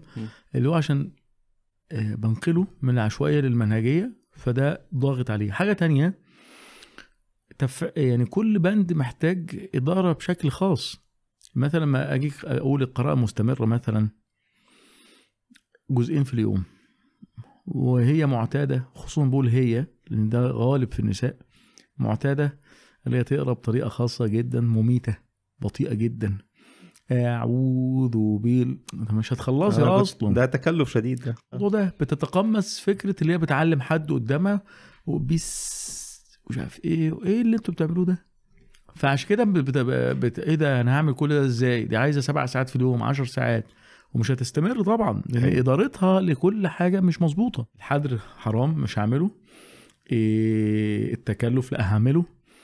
إيه الصوت العالي لازم أعمله لازم أ... إيه الكلام ده؟ فكده بلا شك الموضوع مش هي... مش هينفع خالص. واخد بالك؟ ولازم تراجع وهي ماسكة المصحف برضك. مع بند الصلاة ملغي من عندها. فعاملة أزمة في البيت. يعني في أزمة. لا ما تحفظيش الحصول الخمسه. واخد بالك؟ أنا كان الشيخ حازم شومان كان بيكلمني في التليفون مرة. بيقول لي الحصون الخمسه أي واحدة عايزة تتطلق تحفظ الحصون الخمسه تقول لي إيه مش للدرجة يعني قلت له هي هي فكرة اللي هي بتتعامل غلط. وحتى الناس اللي بيتصدروا التحفيظ بالحصون الخمسة وعلاقتهم بالحصون الخمسة علاقة مشاهدة حلقات القناه المعالي 14 حلقة ده إعلان على فكرة. واخد بالك؟ كويس. فهي علاقتها بالكتاب اللي هو متألف بقاله 10 سنين ما مش متابعة ال- التحديثات دي أيوة. واحد. لم تمارس معايا حفظ الحصون الخمسة. ومش كل اللي مارس معايا الحفظ الحصون الخمسه يقدر يؤديها. الناس برضك مهارات وقدرات. فبيحصل حاجة صورة مشوهة للحصون الخمسه فبتطلع بشكل غلط. وكل واحد بقى إيه عايز إيه يحط التاتش بتاعه بقى اللمسة الأخيرة. فمثلا يعني يعني شيخ هي ال- ال- الحصون الخمسة دي مش أي حد يقدر يطبقها؟ أو محتاجة مثلا مرشد فاهم بالظبط المنهج عامل إزاي ويمشي الطالب عليه؟ محتاج على الأقل يعني واحد مارس بيها وتعامل معايا بشكل خاص غالبا. ده دي أفضل صورة حقيقة. واخد بالك؟ اللي هو اتعامل معايا بصورة خاصة حفظ بيها معايا سألني على إشكالات حصلت معاه إيه، واخد بالك؟ آه وهكذا. لكن منه للكتاب ومنه للحلقات دي محتاجة طبعا بتديله تصور كويس. لكن كتطبيقات فيه كده حاجات تعرف سر الصنعة. أنا مش بخفيه. بس هو ما جاليش. ما, ما سمعهوش مني ما شافوش معايا. واخد بالك؟ وهي حاجات بسيطة. يعني إحنا هنتكلم دلوقتي في الحدر وهكذا نتكلم في قضية التكلف. قضية إدارة ال- الاوراد نفسها. زي ما إحنا اتكلمنا قلنا قراءة مستمرة. أنا مش عايزك تقعد عليها. أنا عايزك تت- تتصرف في اليوم الدقيقتين والثلاثه والعشر دقايق اللي أنت فينهم دول. أنا عايزهم دول. واخد بالك؟ بدل ما أنت تقعد تتأمل في السماء والشفق الأحمر واقعد ذاكر.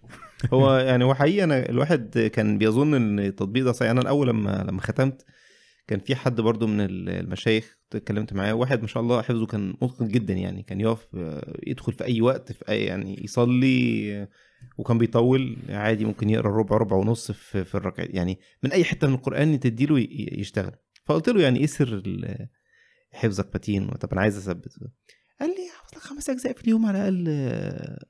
آه، تسميع تسمع لنفسك يعني وأنا لسه بقى خاتم يعني فأنا يعني استكترت جدا الكمية ساعتها مع إني كنت يعني شبه مقتنع بيها يعني مقتنع إن آه فعلا عشان أتقن الحفظ لازم إن أنا آه، أستمر والنصيحة دي مش. على إطلاقها على فكرة يعني واحد هي دي كانت نصيحتي كانت نصيحتي وقتها وأنا آه. لما لما جربتها مع الوقت آه، لا لقيت إن الموضوع ممكن. أنا كنت شايف إن هو حاجة صعبة ومستحيلة تتعمل. لقيت لا بعد فترة لقيت إن الموضوع قابل للتطبيق ومشيت عليها فترة. وبعد كده خبت برضه. ما هو الواحد لما بيسألني بيقول لي إزاي أبقى متقن للقرآن زي الفاتحة؟ يستحيل. أقول له هو بيقول لي أنا خاتم. مستحيل أقول له خمس أجزاء في اليوم. مم. بقول له بقى رسوخ. لازم يعني أقول له هتعمل إيه تفصيلا؟ في تفصيل في المسألة. رسوخ؟ آه يعني مم. كتاب الرسوخ بيبقى فيه تفصيل. مش كل واحد يقدر يجيب خمس أجزاء في اليوم. النصيحة مش على اطلاقها فهو بيقول له خمس أجزاء فبيجي ينفذ. ما فيش تنفيذ. ما يقدرش يجيبهم غيبا أصلا. مم. حفظه مش مساعده. هو أيوة. معتقد إن هو حافظ لو هو مش حافظ. ولما بقى مرة يعني كثيرا ما ات- اتهمت بال بإيه؟ أنت بتصعب الأمور علينا ليه؟ انت إيه إيه الاحباط ده لما أقول واحد يقعد يعرض لي مشكلته مم. شكل مشكلة مش حافظ قول له. ارجع فاحفظ فإنك لم تحفظ كما قال النبي صلى الله عليه وسلم الرجل المسيء صلاته الله عليه وسلم. آه، صلى الله عليه وسلم آه، ارجع فصلي فإنك لم تصلي. الصلاة مش كاملة وأنت. حفظك مش كامل. المشكلة عندك من الأساس. فالناس بت إيه ده؟ بدل ما تقول لي الناس عايزة الطبطبة وعايزة انت أنت رائع. بس ش... لا ما أنا أحطك في ال- في النقطة الصح عشان تقدر ت- تشتغل صح. ما هو ال- ال- الدكتور لما يقول للمريض يقول له أنت زي الفل بس ممكن يتهاون فيكسر ضلع يبوظ الدنيا كلها.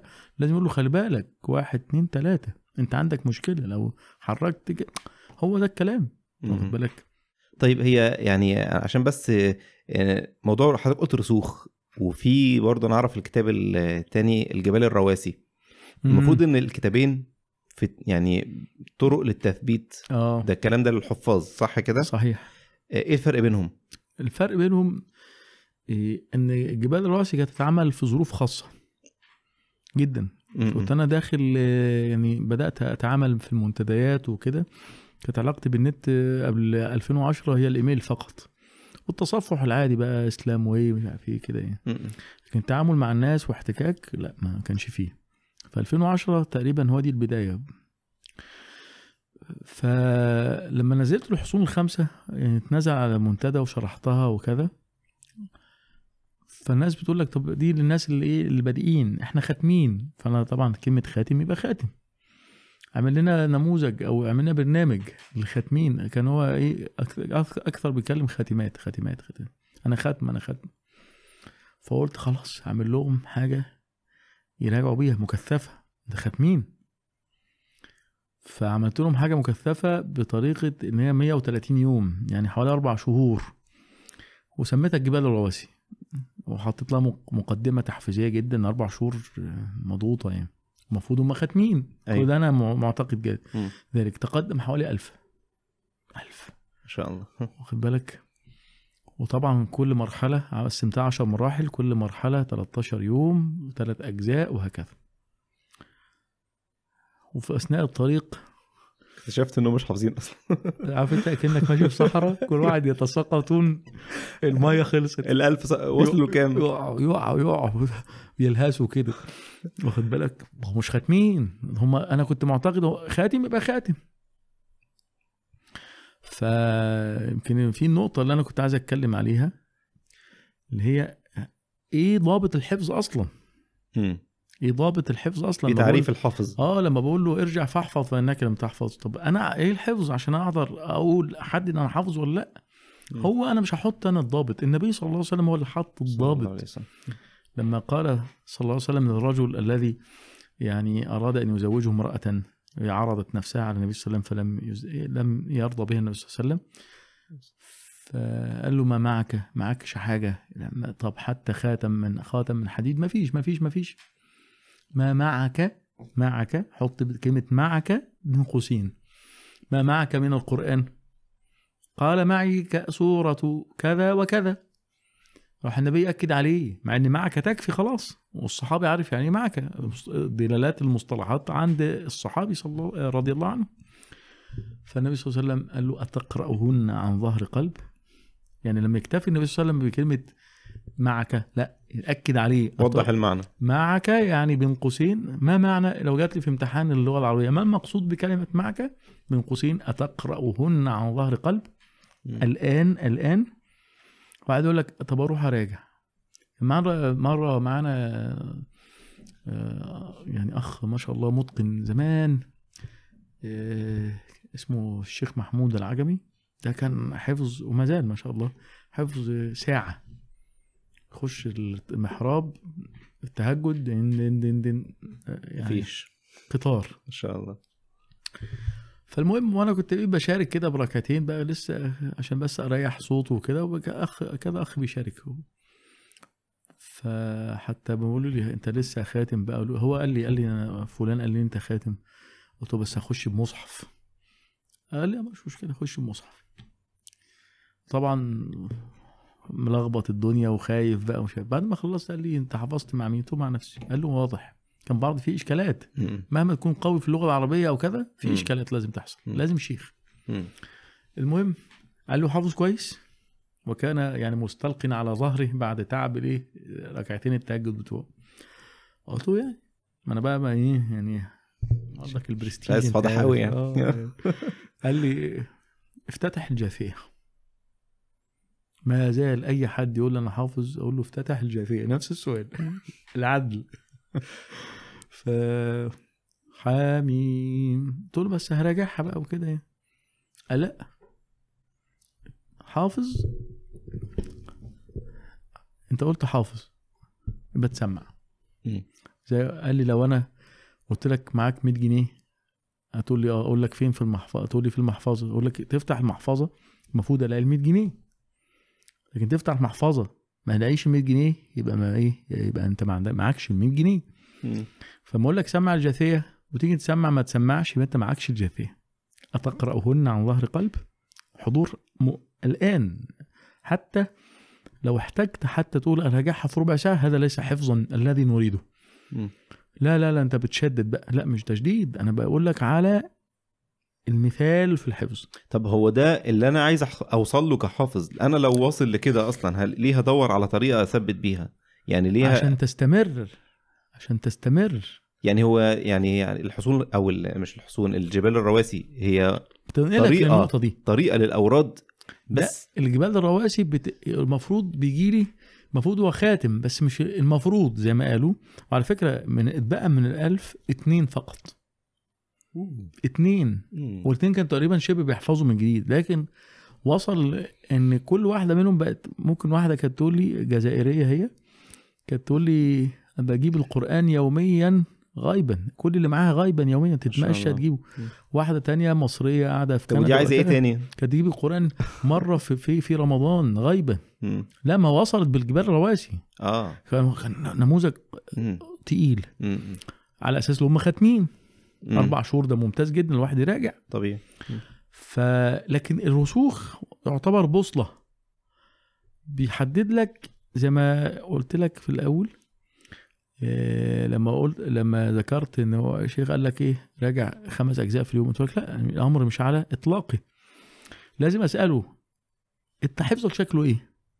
ودي كان سبب رسوخ قصة يعني موقف صغير مع طبيب كان بيحفظ معايا كان قاعد في أمريكا طبيب مصري قاعد في أمريكا طبيب نفسي. آه، دكتور خالد الزمزمي وبعدين كان ظروفه احتاج ينتقل إلى بلد أخرى. فطبعا أنت عارف الانتقال لغاية ما يظبط أموره بتاع شهر انقطاع. و بقول لي أعمل إيه بقى؟ أنا دلوقتي انقطعت شهر إيه بقى الموضوع؟ هنعمل إيه؟ فقلت له انت دلوقتي من الفاتحة لغاية فين؟ حفظك فاتحة. قال لي أيوه صح كده. قال لي والله من الفاتحه لغاية كذا. قلت له حلو ده هنعمل معاه كذا. الحفظ المتين اللي هو موجود زي الفاتحة ده هنشتغل عليه بالطريقة يعني هنحافظ عليه بالطريقة الفلانية. مم. طب والمشوش؟ هو كان حافظ معايا يوميها يعني لغاية وهو بيكلمني كان خلاص خد 20 جزء معايا. قال لي مشوش من كذا لكذا. خلاص. قلت له طيب ده هنشتغل معاه بالطريقة الفلانية طريقة التخصص. وده مم. موجود حطيته في كتاب جبال الراسي وجبال الراسي وإن كان يعني يعني زي ما بيقولوا استبدلت به رسوخ في طريقة الإضاءة إدارة المحفوظات السابقة إلا أن الكتاب فيه مقدمة مهمة جدا تحفيزية خطيرة جدا. ثانيا فيها منهجية التخصص اللي أنا بحتاجها في الرسوخ. واخد. بالك؟ فأصبح دلوقتي الحفظ مقسم حسب القوة إلى ثلاثة أقسام منطقية جدا. اللي هو القوة والضعف والوسط. جميل. واخد بالك؟ فالقوة اللي هو زي الفاتحة هتعامل معاه كل أسبوع أجيبه مرة على الأقل خلصنا. مم. المشوش هعمل معاه التخصص. مم.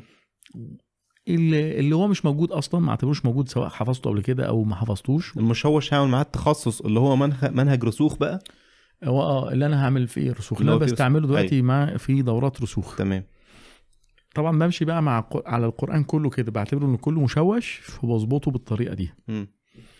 اللي مش موجود خالص سواء ما حفظتوش أصلا أو حفظته مش موجود فده خلاص ده يشتغل بحفظه جديد تماما. ما بحاولش أفكر ولا ولا يعني اغالط نفسي واقعد يعني عارف انت زي ما واحد مثلا عايز في كده عايز يدخل حاجة في حاجة بلاستيك كده بيزنقها مش هتركب عليها. مم. فانت ما تحاولش خلاص هات الحاجة اللي على مقاسها. فهو ده فاللي ما حفظتوش أصلا أو حفظته بطريقة ما تنفعش تتراجع كأنه مش موجود يبقى ده بحصون الخمسة جديد تماما. ودي أفضل طريقة وأسرع طريقة له لكن المعاندة هتخليني برضك أقعد أعيد وأزيد ومش هطلع من المره وبعدين راح هو قال لي الله دي إجابة منطقية جدا وأنا يعني ممتازة وكده إيه، ليه حضرتك ما تعملهاش كتاب؟ قلت له يا راجل ده اجابه سؤال. رحت بقى عملته كتاب. وكان هو سبب فيه هو اللي عمل الخرائط الذهنية اللي موجودة جوه و... ما شاء آه، الله مم. تخطيطات لطيفة جدا منطقية. ويمكن في حتة نفسي أتكلم عليها اللي هي الثبات على القمة. مم. آه، إزاي أفضل متين آه، بس إيه خليها في الآخر كده عشان إيه الناس تتشوق ليها. تسمع اللقاء لغاية الآخر. نشوف بقى المتشابهات. آه. إن شاء الله. أيوه يا سيدي. عايزين نخلص بقى يعني فكرة ال- الحفظ أو إتقان الحفظ بشكل عام. وبرضه نعرف فكرة يعني إحنا كده خلاص عر- عرفنا إيه هو الحصون الخمسه طب هو مفيش لو سمحت يعني مفيش في النص كده فواصل مثلا إعلانات عن ثلاجه غسالة كده يعني؟ في إعلان عن عصير. ماشي أي حاجة. إحنا بنعلن عن الكتب أهو. إعلان غير مدفوع. الله آه، الحصون الخمسه ده كده الحفظ. خلصنا. خلصناه. تأسيس. آه الرسوخ و... الحصول و- الخمسه اللي حافظ ما كانش حافظ أصلا واللي حافظ ومش حافظ. حافظ مش حافظ. آه، هو بيقول. حافظ لكن مش حافظ. ما ده يعتبر مش حافظ. آه، إحنا نعم. حاطينه مع اللي مش حافظ. نعم. تمام؟ والجبال الرواسي والرسوخ دي طرق لتثبيت الحفظ. آه، بس رسوخ خلاص اشتغل برسوخ ودعك من ال- ال- الجبال عموما. يعني حاليا الرسوخ هو ال... الأساس. الجبال الرواسي دي ممكن معسكر صيفي. واخد بالك؟ طلاب عايزين مركزين قاعدين في ال- بطريقه مكثفة عايزين برنامج مضغوط ده يمشي معاهم كويس. تمام. بس لازم يكونوا كانوا خاتمين كويس. أيوه. نعم. آه، طيب آه، ندخل في موضوع بقى المتشابهات. ال- آه. السؤال ال- أو ال- الفكرة اللي كتير ومنهم أنا. شفت اتعدلت آه، إزاي؟ لا جميل. خلاص بقى. ده ده الأساس ده ابنك آه، البار. آه ده الحب القديم. ابنك البار. كتاب آه، الشهير كتابه علامات نعم آه، أنا هقول لحضرتك حاجة على موضوع المتشابهات آه. لأن أنا برضو ليا قصة مم. مؤلمة معاه يعني آه، اتفضل أنا من النوع اللي يعني أول لما كنت خلاص ختمت وكده عايز بقى أثبت فكل يقول لك المتشابهات يقعد يسأل في المتشابهات. فأنا كنت شايف إن المتشابهات ده شيء من التعنت يعني إيه الفكرة يعني إن أنا أعرف يعني السميع العليم جت كم مرة في القرآن طب ما أنا عارف مكانها وبعدي عليها وبقولها. هكذا كنت أظن م. فمع الوقت بتلاقي نفسك يعني بنسى نفس المكان نفس الموضع بنساه نفس الموضع بتلخبط فيه بدخل بنط من صورة على صورة. فبدأت مؤخرا أدرك إن أنا لأ يعني المتشابهات طب أنا كان لازم أبقى عارف ده وعارف عارف إن الكلمة دي موجودة مثلا ثلاث أربع مرات خلاص هي موجودة أربع مرات واحد اتنين تلاتة أربعة عشان ما أسرحش ما أدخلش من هنا لهنا. فبدات أدرك أهمية المتشابهات. السؤال بقى هل فعلا المتشابهات يعني حاجة أساسية لازم الواحد يبقى عارفها. ولا هي يعني اختيار أو حاجة زيادة الواحد ممكن يعرفها وممكن ما يعرفهاش؟ و مبدئيا إحنا لازم نفرق بين ضبط المتشابه وبين الإحصاءات. يعني إيه إحصاءات؟ يعني مثلا زي ما حضرتك ذكرت إن سميع عليم مش عارف كم مرة؟ ودي 10 ودي 12 ودي 13 الاقتصار على مجرد ذلك الفكرة اللي عند حضرتك دي فكرة صحيحة ملوش لزوم. مم. مجرد إن أنا أعرف دول طب وبعدين؟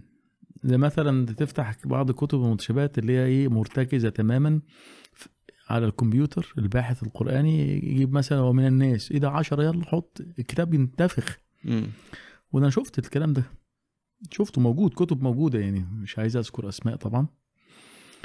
آه وطبعا آه، الكلام لما يخرج هيخرج من باب النصيحة المطلقة بغض النظر أنا عامل كتاب ولا مش كتاب ما ينفعش أصلا في الباب بتاعنا ده بالذات إن مش الواحد يعني. آه، يتكلم بطريقة اللي هو بي يعني بي يعني بيسوق لحاجة دو- لا بالعكس يمكن كتابه علامات من المزايا لو اعتبرنا اللي هي ميزة ودي وده ملمح لاحظه كثير من الناس والعقلاء خصوصا الناس اللي يعني بتقرأ بتركيز وبتعرف ما وراء السطور. من أهم مزايا الكتاب ده إن المقدمة فيها كانت بتشير لكتب. اشير اقرأ الكتاب ده ومن أحسن الكتب اللي قريتها كذا كذا يعني. يعني حتى لغاية دلوقتي لما حد بيسألني بيقول لي إيه أفضل كتب؟ ما زلت أشير إلى كتاب الإيقاظ وما زلت أشير إلى كذا وكذا وكذا. مع إن كتابه علامات جامعة يعني إيه، ما قبله وصفاها يعني. لكن ما زلت يعني أشير إلى فضل بعض الكتب المهمة مم. فبقول لما أفتح أنا كتاب يعني ويمكن سبب كتابه علامات أصلا دي خب- فكرة متخمرة بقى لها 20 سنة تقريبا عمري كله خلاصة العمر زي ما بيقولوا لأنه ألف صفحة غالبا آه. تقريبا ألف صفحة آه لما أفتح كتاب كل المجهود اللي فيه مجرد copy paste قص ولصق. فتح ومن الناس إيه ده؟ عشر حط. مم. طيب أنا عايز أسألك سؤال وتجاوبني بصراحة. بتقرأ؟ ومن الناس من يقول آمنا بالله وباليوم الآخر ها؟ وما هم بمؤمنين. هل أثناء قراءتك لهذه الآية غيبا ممكن تتلخبط وتقول ومن الناس من يعبد الله على حرف؟ دي ممكن تخش مع دي؟ لا. طب عددهم ليه مع بعض جدا. جدا ما هو كل ما هنالك هو من الناس هي دي بس مشكلتك في الموضوع مم.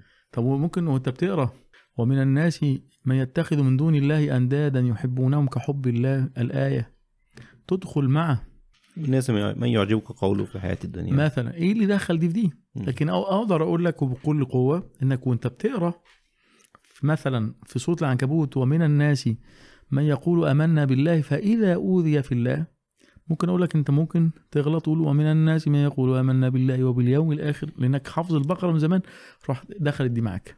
ساعتها نقدر نقول لك. فأنت ممكن ليه أنت بتحصي فقط واخد بالك لكن هي ضبط المتشابه هو في فقه في التعامل معاه إيه اللي بتلخبط فيه بالفعل فاساس المتشابه زي ما حضرتك قلت هو عامل أساسي ولا لأ هو أساسي كمساعد مم.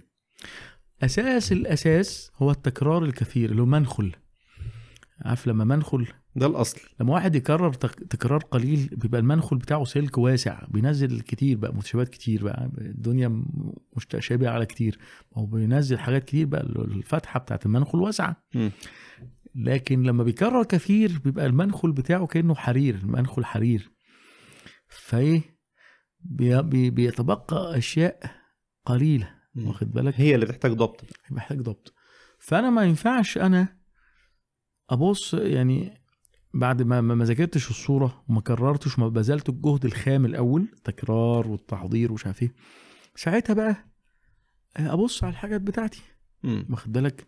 أشوف إيه اللي وقع مني. وبعدين لازم أبقى فاهم برضك إن ما ينفعش أتصل بواحد بالتليفون بقول له أنا هحفظ صورة ال- الزخرف. إيه المتشابهات؟ هي بتشتبه عليه لكن ما بتشتبهش عليا. انت انت لسه ما اتعاملتش مع الصورة أصلا مم. فعشان كده لما بتيجي تقرأ كتاب تلاقي ألف صفحة يا كل ده هذاكره لا مش كل ده انت ده هت- مرجعية. هتاخد اللي محتاج منه آه ف فتعامل مع المتشابهات لازم يكون بحرص شديد لأن أنا ما ازودش على نفسي الحاجة مم. واخد بالك لكن هي كمحتاجه زي ما واحد يعني عارف معلم كل هي اسمه علامات. مقتبس من كتاب الله سبحانه وتعالى وعلامات وبالنجم هم يهتدون. إيه وظيفة الجبال؟ هي علامات. هتخش من إيه؟ من هنا. أنا الطريق ده عارف المحل شهير هتخش من عنده يمين وكده. فلازم أحط له علامة مميزة لا يختلف عليها اتنين. مم. فأنا بقول لك في علامة مميزة هنا. أنا صراحة بغبطك على الاسم ده يا شيخ. بغبطك فعلا الاسم. اختيار الاسم موفق جدا. يعني. اسم آه. مولود لازم أحسن. ما شاء الله يعني. والاسم ده ليه قصة يعني. كويس اللي حضرتك ذكرتها. آه، وكنت ذكرتها قبل كده في مع في قناة الندى اللي أنا عملت ختمه كاملة بدور في المصحف. دور على اسم. على اسم. هوب جاوا علامات قلت هو ده. هو ده. أضبط اسم جدا. على المقاس بالظبط. صحيح. وربنا يعني يوفق يعني. بصراحة أسماء الكتب كلها ما شاء الله يعني أس- توفيق أسماء. مميزة يعني آه، الله. توفيق. مم.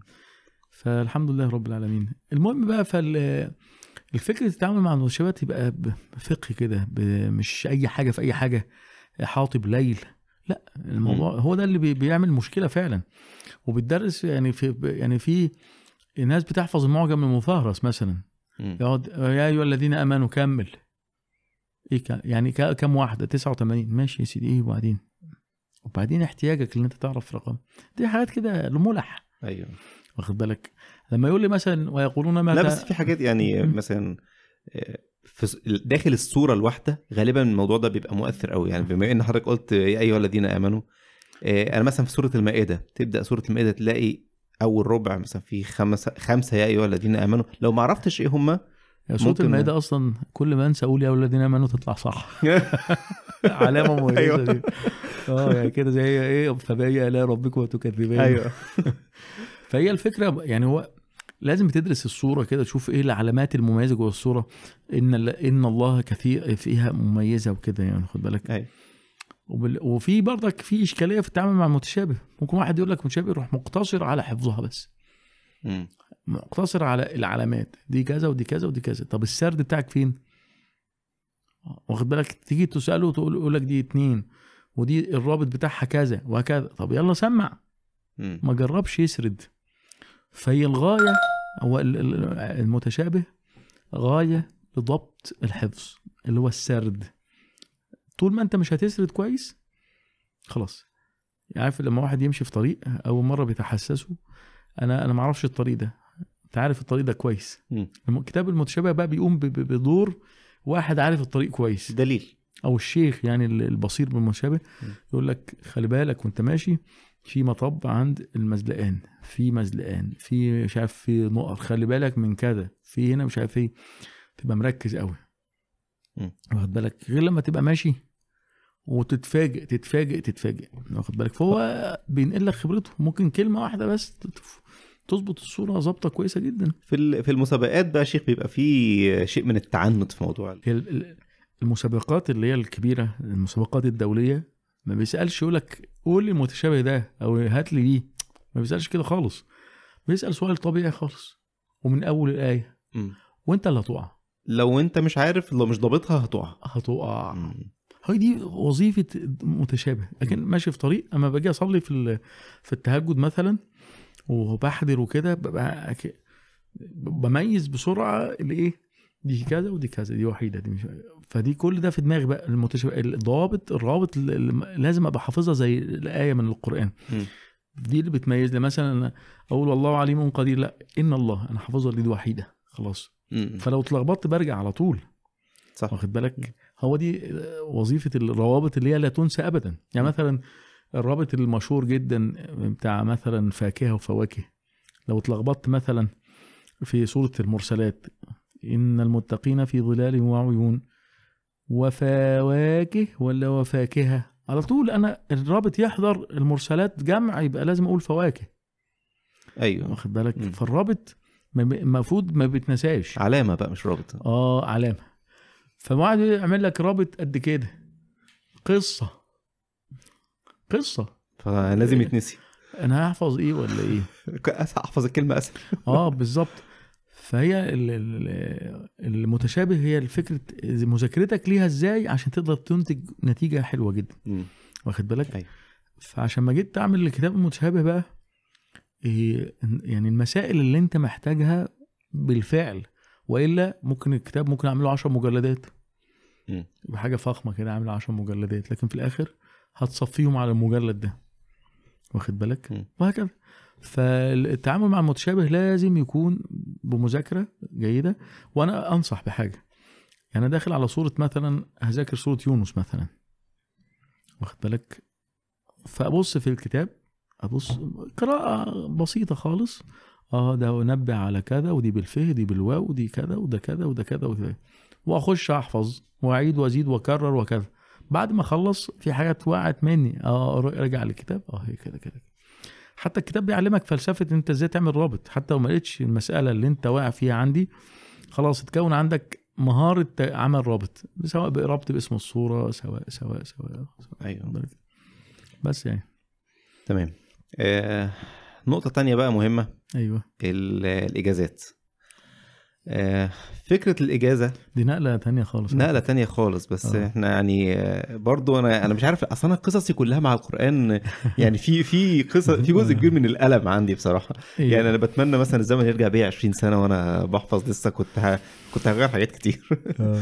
ففكرة ال- الإجازات آه، يعني أنا واحد ما برضو من ال... يعني كفكري أنا قبل كده الواحد كان طب أنا هاخد إجازة ليه؟ يعني إيه فكرة الإجازة؟ أهت... ليه؟ طب ما أنا قرأت ال- القرآن على قارئ متقن وأتقنته تمام التمام والقارئ ده واخده عن شيخ قبله والشيخ ده واخده عن شيخ قبله وهكذا إلى النبي صلى الله عليه وسلم فهو السلسلة موجودة كده كده فإيه الفكرة في إن أنا يعني أبقى عايز إجازة بسند معين ومكتوبة ومختومة وال وال والهالة اللي حول الإجازة؟ هي أصلا حاجة شيء صحي ولا شيء يعني والله مبالغ فيه؟ لا يعني الفكرة والصح فيها لو قريت فعلا على شيخ متقن وكل ما بتخش على صورة يبقى هو أجازك بالتي قبلها يعني ضمنا هو أجازك كده خلاص.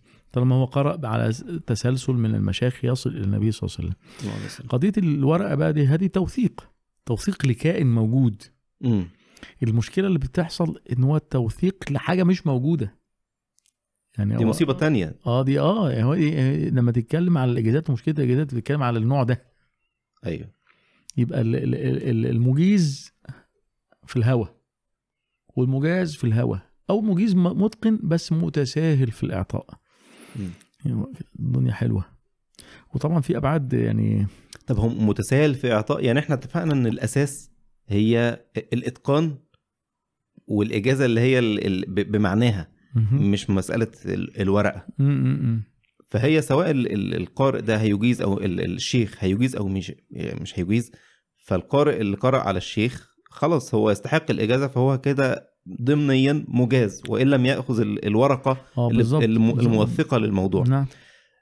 الإشكال هنا فين؟ الإشكال في إن ال- ال- ال- المجيز يجيز كده وخلاص حتى لو باللفظ حتى لو من غير ورقة ولا المشكلة في الورقة؟ لا قضية التوثيق دي قديمة جدا جدا يعني من أيام آه، آه، الإمام ابن الجزري وقبل ذلك كمان. لأن هو توثيق لكائن اللي هو إزاي؟ أصل قضية ال- الأسانيد دي كانت معتبرة جدا. فقل ما تشاء إيه اللي يثبت. فكان لازم تحرير و... لل... يعني سواء في علم الحديث سواء في الإجاءة في القرآن أو كذا. لكن في القرآن أقوى ما يكون من الحديث لأن طرق تحمل الحديث كثيرة. مم. المناولة والمكاتبة والوجادة وكذا. لكن القرآن لازم لما تقول أنا مجاز يبقى ضمنا عرفا بيني وبينك أنا مجاز بكذا؟ برواية حفص يبقى أنت قرأتها من الفاتحة. إلى سورة الناس غيبا عن ظهر قلب مصحح اللفظ. مم. تمام؟ اللي بيحصل بقى في الإجازات اللي هو تدليس الورق إن هو لا يعني يكون قرأ بعضه ولا ينص. ولا ينص على ذلك. يق- يقرأ بعضه وي- ويجيز بالكل. يجوز بالكل. بس ما يقولش في الإجازة. يكتب صيغة مهمة. مم. دي واحد. اتنين يكون قرأ من المصحف ويوهم أنه قرأ غيبا. لا ينص على غيب ولا مصحف. والمصيبة الأكبر يقول غيبا وهو أصلا ما قراش غيبا. يقول لك أصل هي ديت فورمة ثابتة وأنا بحط اسم الطالب. لا هو ده كلام. واخد بالك؟ دي مهمة جدا وخطيرة جدا. هي أصلا توثيق وشهادة. ستكتب شهادتهم ويسألون. فيجيز ما شاء زي براحته لكن يستعد لهذا السؤال. لما أجزت فلانا جاوب بقى أمانة. السؤال يوم القيامة بقى مم. دي أمانات أنت صدرت للناس قلت للناس وأنت راجل معتبر في باب في هذا الباب قلت لهم الراجل ده واخد إجازة مني يبقى أنا أعمل إيه؟ هروح للراجل ده بشهادتك أنت أنت كده يعني دلست عليا. واخد بالك؟ غررت بيه غررت بيه طب وبعدين. ف... فهما بقى بايه بينعتوا ال- ال- القراء ال- اللي هم يتقوا الله سبحانه وتعالى في هذا الباب اللي هو لازم يسمع القرآن من أوله لآخره غيبا عن ظهر قلب بالتشدد ليه والحكاية والرواية. في شيخ مرة بقول له يعني اعتني بأن اللي يجي يكون حافظ. وفي يعني قصص تحت ايدي في الموضوع ده قالها لي صريحة قال لي لو أنا يعني اعتبرت بهذا الشرط حطيت الشرط ده ما حدش هيجي لي أصلا. يعني واقف حال. ما يجيش. ما هو لو كله اشترط هذا الشرط يبقى كله هيعمل حساب اللي هو راح إيه يقرب بجد. وخلاص يبقى المجاز مجاز. زمان لما كان حد يتشاور عليه يقول لك ده في معهد القراءات ده الأصل. أنت كده بتقول إن ده راجل متقن للقرآن. أصبح الأمر لا فيه توسع شديد وكذا وكذا. فقضية الإجازة الخطر فيها هو التدليس والخطر فيها التساهل والخطر فيها حاجات كتير جدا آه، الضابط فيها اللي هو يكون غيب عن ظهر قلب ومتقن لللفظ ومتقن للحفظ بيعتمدوا ساعات على بعض الفتاوى إن هو فتوى الإمام السيوطي رحمه الله تعالى في الإتقان إنه ممكن يكون من المصحف وكذا طبعا على تقييد لبعض الأمور يعني طبعا لما. الإمام السيوطي يتكلم يقول لك من المصحف وكذا تبقى ناس تقيلة في القرآن وتقيلة في اللغة وكذا وكذا وكذا وكذا. ماشي. خلاص يا سيدي خد بالفتوى لكن نص عليها نص ما تكتب ما تقولش إجازة. يمكن ال- ال- الدكتور ايمن سويد جزاه الله خير حط حاجة لطيفة قال لك من المصحف ما تقولش إجازة بقى عشان مصطلح إجازة ده إذا يوهم أطلق بالحفظ. آه خلاص يوم بحاجات خطيرة. مم. لا أقول إيه، شهادة اجاده تلاوة القرآن الكريم. فرق بقى في أي. المصطلحات. واخد بالك؟ أيوه. بس هي دي الفكرة يعني. جميل. ونقطة أخيرة في الإجازة بعض الناس بتاعت يعني يا دوبك يختم القرآن على الحفظ اللي هو مش حفظ غالبا أو مشوش وغالبا في باب ال- الخوات يقول لك أنا هاخد إجازة عشان أثبت الحفظ. يعني لكن ده مش مش صحيح. ليه؟ ما أنا بنقرأ على الشيخ حزب كل أسبوع تقريبا مثلا. ده لو الشيخ منتظم معايا. طب أنا ها أنا راجل حافظ وعايز أعرض على الشيخ حزب هكون منشغل طول الأسبوع بالحزب. يبقى أنا هراجع. القرآن بتاعي اللي أنا المفروض ختمه وحافظه في 60 أسبوع؟ مش منطق. حتى م. لو جزء في الأسبوع مش منطق. م. فهو كده بيبعد عن القرآن و... وده اللي فعلا يبقى مش خاتم أصلا. يا دوبك يسلم ال- الجزء وينسى. يخش على فأمر صعب شوية يعني. أيوه. طيب حضرتك كنت اتكلمت على ال- مسألة الحدر. كان في ملاحظة عندك يعني على موضوع الحدر؟ إن شفت برضه صراحة أنا شفت حضرتك بوست بتتكلم فيه عن ال- الحدر ده بت- بتقول إن ده دليل على قوة ال- الحفظ. آه. إيه، واصلا. يعني قراءة الحدر يعني في كتير بيعترض عليها. بالمناسبة أذكر آه، طرفة حصلت كنت آه، نويت منذ سنوات يمكن 2013 2014 اللي أنا أسجل مصحف الحدر.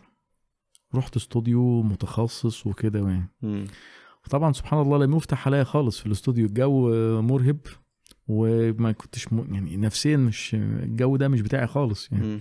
متعود مع نفسي كده وخلاص. وواحد بقى بيظبط مش عارف إيه الحاجات الكتير ديت. واخد بالك؟ هندسة. آه فمش قادر. وفعلا حبسته. خد بالك؟ فالمهم يعني من ضمن اللطائف الراجل اللي هو ماسك الاستوديو المهندس بتاعه يعني فما ففي تاني لقاء فالمفروض إحنا في مصر يقول لك إيه ازيك يا عم الحاج؟ فيطلب بيقول لي ازيك يا عم الحدر. فعجبتني يعني. فهو إحنا اللي إحنا بنفتح أي كتاب تجويد وك- وكل المعارضين لو تقول له هيقول لك مذاكرين التجويد النظري يقول لك مراتب القراءة التحقيق والترتيل أو التدوير والحدر. والإمام ابن الجزري نص عليه. وقال وكله متبع. وكل حاجة ليها مقامه. يعني أنا أعلم يبقى المصحف المحقق اللي هو المعلم. واحدة واحدة. ده اللي لسه بيتعلم من الأول. آه أنا بعلم شباب دلوقتي بعلم ناس. فبنقرا هم بيقولوا ورايا لازم كده واحدة واحدة. هتحضر إزاي وأنت مش عارف أصلا تقرأ؟ آه أنا أنا أحقق. لا أنا أنا كمعلم يعني أنا بتكلم على الطالب. يعني هيحضر آه. إزاي وهو لسه ما, ما بالظبط. ما هو ال- الحدر مهارة. ولا يستطيع إلا المهارة مم. وابن مجاهد رحمه الله تعالى يقول اللي هو سبع السبعة كتاب السبعة قراء السبعة هو اللي اختارهم وهذا قال إيه آه، ال- الماهر من إذا حضر حقق يعني جمع صفة قراءته محققة لكن سريع مم. فلا يستطيع السرعة إلا واحد ماهر زي أي صناعي تلاقيه سريع جدا وبيبقى نجار ومش عارف إيه. مم. أنت ما بتعرفش تعمل زيه. الفطاطري الخباز الله طب إيه ده؟ السرعة دي؟ إيه؟ مم. اللي قالك كاتبة الكمبيوتر. طب هي مهارة. اتكونت مع إيه؟ الوقت والتدريب فمن لا فهم رابطين الحذر بينه ما بيعرفش يقرأ. رابطين الحذر اللي هو مش هتدبر. واخد بالك؟ أيوه. اولا لكل مقام مقال.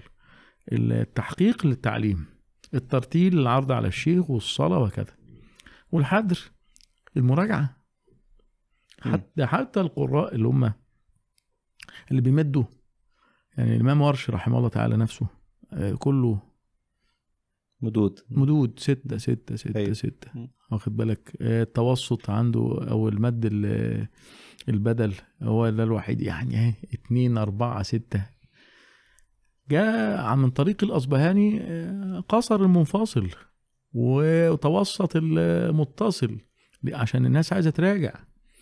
فهو الق... يعني يعني هم يعني الإمام حفص عنده القصر وعنده التوسط. ما ينفعش واحد يجي يراجع في حفص يروح يمد المنفصل. طب أنت بتطلب السرعة. طب إيه اللي جاب ال- ال- المد المنفصل مع السرعة؟ أنت بتطلب السرعة. دي حاجة. حاجة أخرى. إيه آه، إزاي هتراجع خمس أجزاء زي ما الشيخ قال لك ولا بتختم كل أسبوع وأنت بتحقق؟ ف- مش هتقدر يقول لك أصل أنا عايز. أتدبر. لا لكل مقام مقال. والتدبر مش مش لا تعارض أصلا. ما تلاقي الشيخ في المحراب وإمام الحرم وكده بيقرأ بسرعة مرة واحدة يقف ويعيط. طب إيه؟ لأنه مش اول مش أول علاقة ليه مع الصورة. ده هو يعني دي دي المره رقم 800 مثلا. فما مع الحدر هتلقط المعاني برضو آه، وهتتدبر يعني دي خلاص دي أيوة. علاقات قديمة. اذا هي فعلا مهارة يعني ما مش أي حد يقدر عليها. بالظبط. وبعدين هو إيه- إيه، أنت عايز التدبر قصدك إيه بالتدبر؟ يعني تفاصيل التفاصيل ودلالات ال- الحروف والألفاظ ده الأمر ده يحتاج إلى تفاسير وكذا وكذا. لكن المعاني العامة ويمكن أخص من العامة شوية خلاص مع ك- مع ممارسة ال- القراءة و- ومعلوماتك السابقة خلاص كل آية عارفة مكانها راح تحدث الأثر بتاعها. واخد بالك؟ عارف إن الكلام على الجنة عارف الكلام ده عن النار دي موعظة ده نداء وكذا خلاص واضح الأمور. واخد بالك؟ أيوة. وبعدين ال...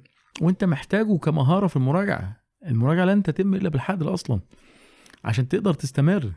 والنبي صلى الله عليه وسلم كان يحذر. لما نسمع في الحديث الصحيح إن هو قرأ الأعراف سورة ال- في صلاة المغرب الأعراف 10 تربع يعني حوالي 25 صفحة. كيف يتصور هذه القراءة؟ حد هيجي يقول لك بركة الوقت و... لا بس كل حاجة النبي إيه، لازم لازم حساباتها المعروفة المنطقية. النبي صلى الله عليه وسلم أسوة يقتدى به. تمام؟ تمام.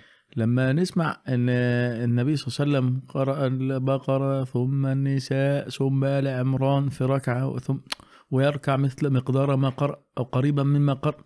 فهذا يعني إن في حذر والحذر مش معناه إن ما فيش تدبر لا في تدبر.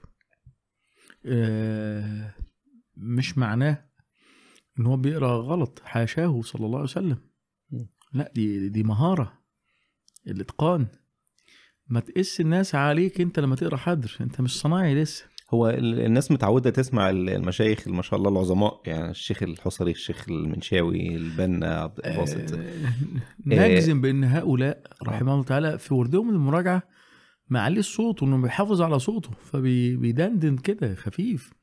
بحيث يحافظ على صوته عشان يراجع خمس أجزاء يوميا ولا شوف ده كلام م. ولما مثلا لما يعني حفيد مسعر بن كدام واخد بالك يقول كان جدي رحمه الله تعالى لا ينام بعد العشاء لا ينام بعد العشاء حتى يقرأ نصف القرآن يعني أذكار النوم نصف م. القرآن طب إزاي هيعملها دي مم. لما نسمع إن النبي صلى الله عليه وسلم قبل ما ينام يقرأ سورة الإسراء لبني إسرائيل وسورة الدخان و...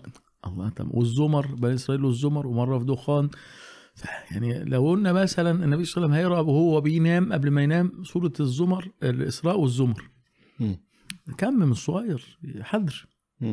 واخد بالك؟ ف حاجة منطقية. السرعات ثلاثة يا إما سريع يا إما بطيء يا إما وسط. وتلاقي في السريع متفاوتين. واحد سرعته 120 كيلو واحد سرعته 90 كيلو. وهكذا. كله سريع بس إيه في تفاوت.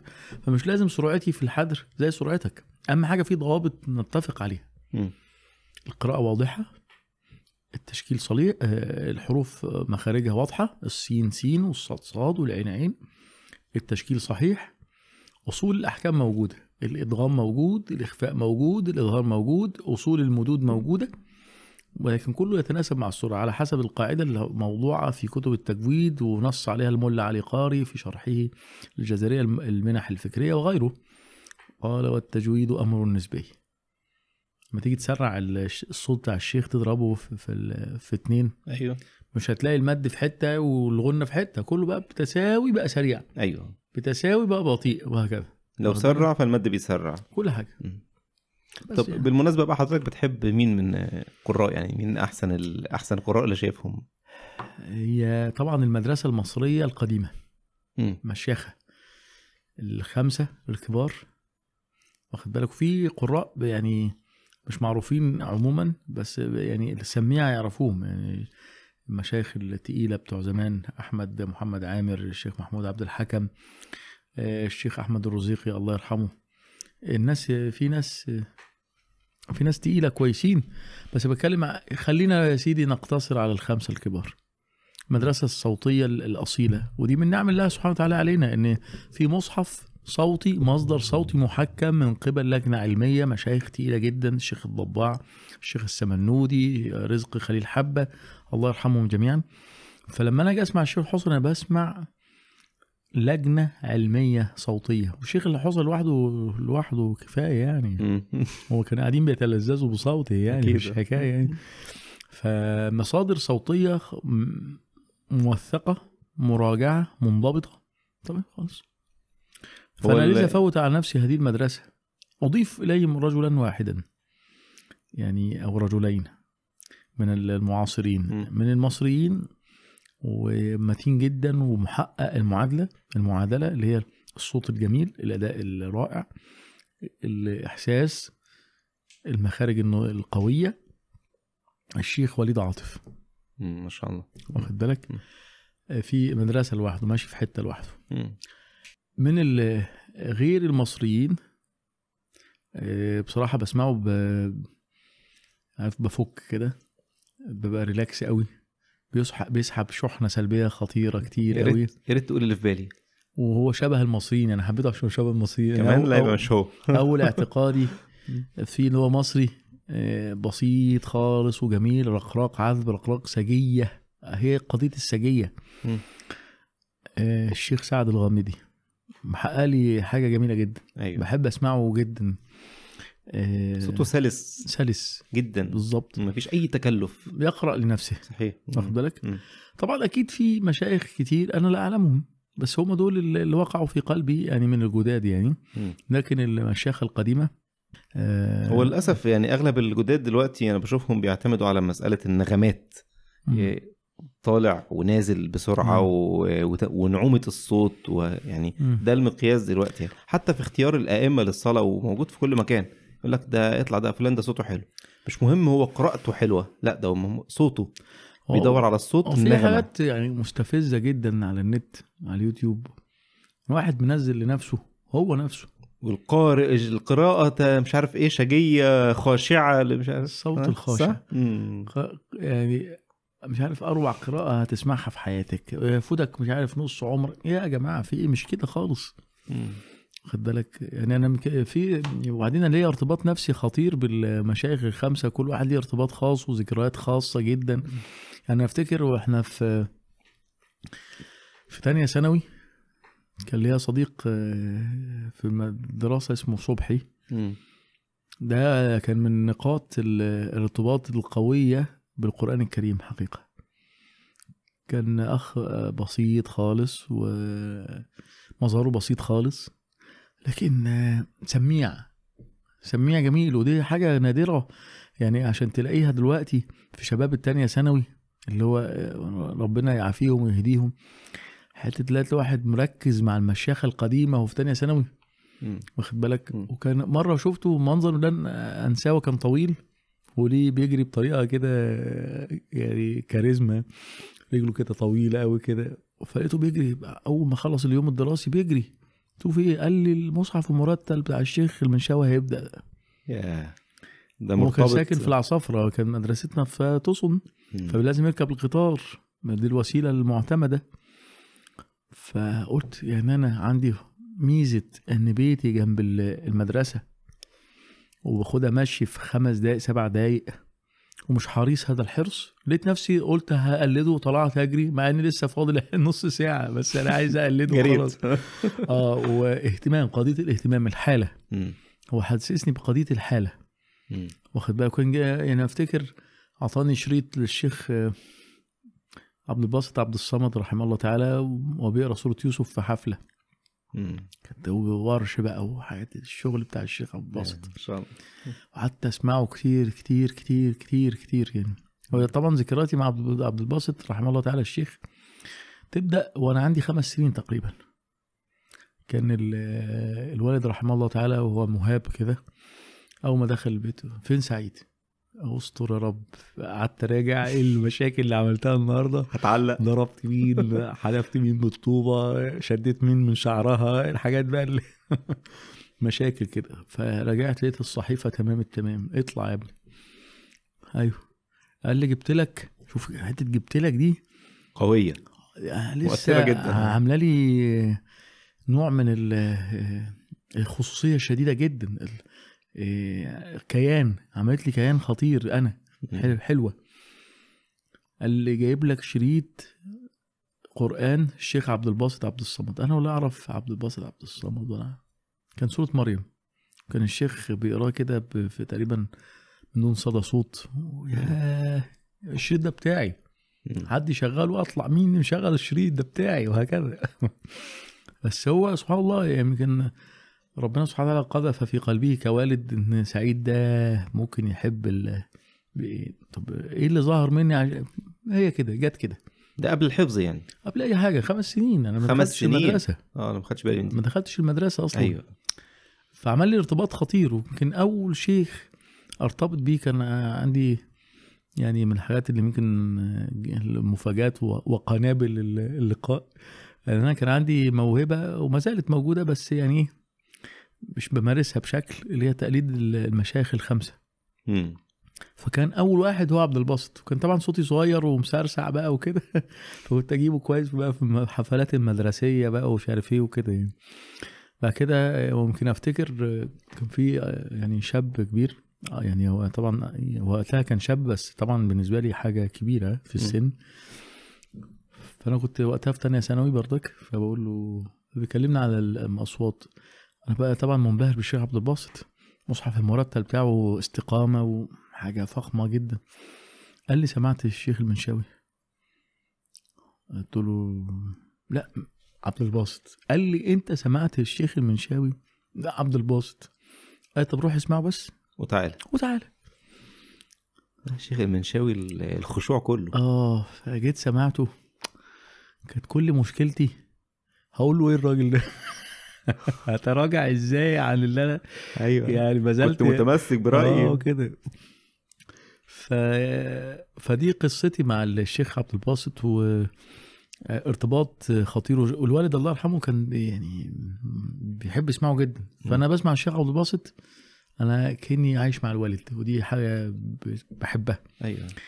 أما الشيخ البنا بقى ليه حاجة تانية خالص. بحب اللي هو بحس اللي هو صديقي أو صاحبي اللي بيقرأ. وفي ألفة بيني وبينه وهو بيقرأ المرتل الجميل بتاعه. وصوته بيختم الآيات في الذاكرة. مم. كأنه بيطبعها كده. ما هو لما تسمع بقى إن الشيخ البنا ال- الجمال اللي عمله في مصحف مرتل يقول لك كنت أروح أصلي في السيدة زينب وأمشي لغاية الايه أتمشى لغاية مسبيرو وأسجل حزب وأرجع. يعني كل الجمال ده في شهرين. واخد بالك؟ ومرة أفتكر كنت يوم جمعة كان الشيخ في فقرة مرتلة بيقراها كانت يعني مصادفه لسورة الفتح. وكان بيقرأ الشيخ في آه، الآية الأخيرة من سورة الفتح محمد رسول الله فهو بيقول بقى يبتغون فضلا من الله ورضوانا. واخد بالك؟ رحت أنا بقى إيه انفعلت معاه. واخد بالك؟ وأنا كنت إيه يعني ممدد على الكنبة يعني. رحت أنا لقيت إيه ورضوانا. بقلده الشيخ. لقيت الصوت جاي من من الأوضة جوه. أنت بتتريق على الشيخ ده أبويا. إيه ده؟ إيه اللي إيه ده؟ مش أنا. هو هو بيعمل إيه هنا دلوقتي؟ مش المفروض بينزل قبل الصلاة بساعتين؟ وبعدين طبعا آه، والدتي قاعدة مش تقولي لي.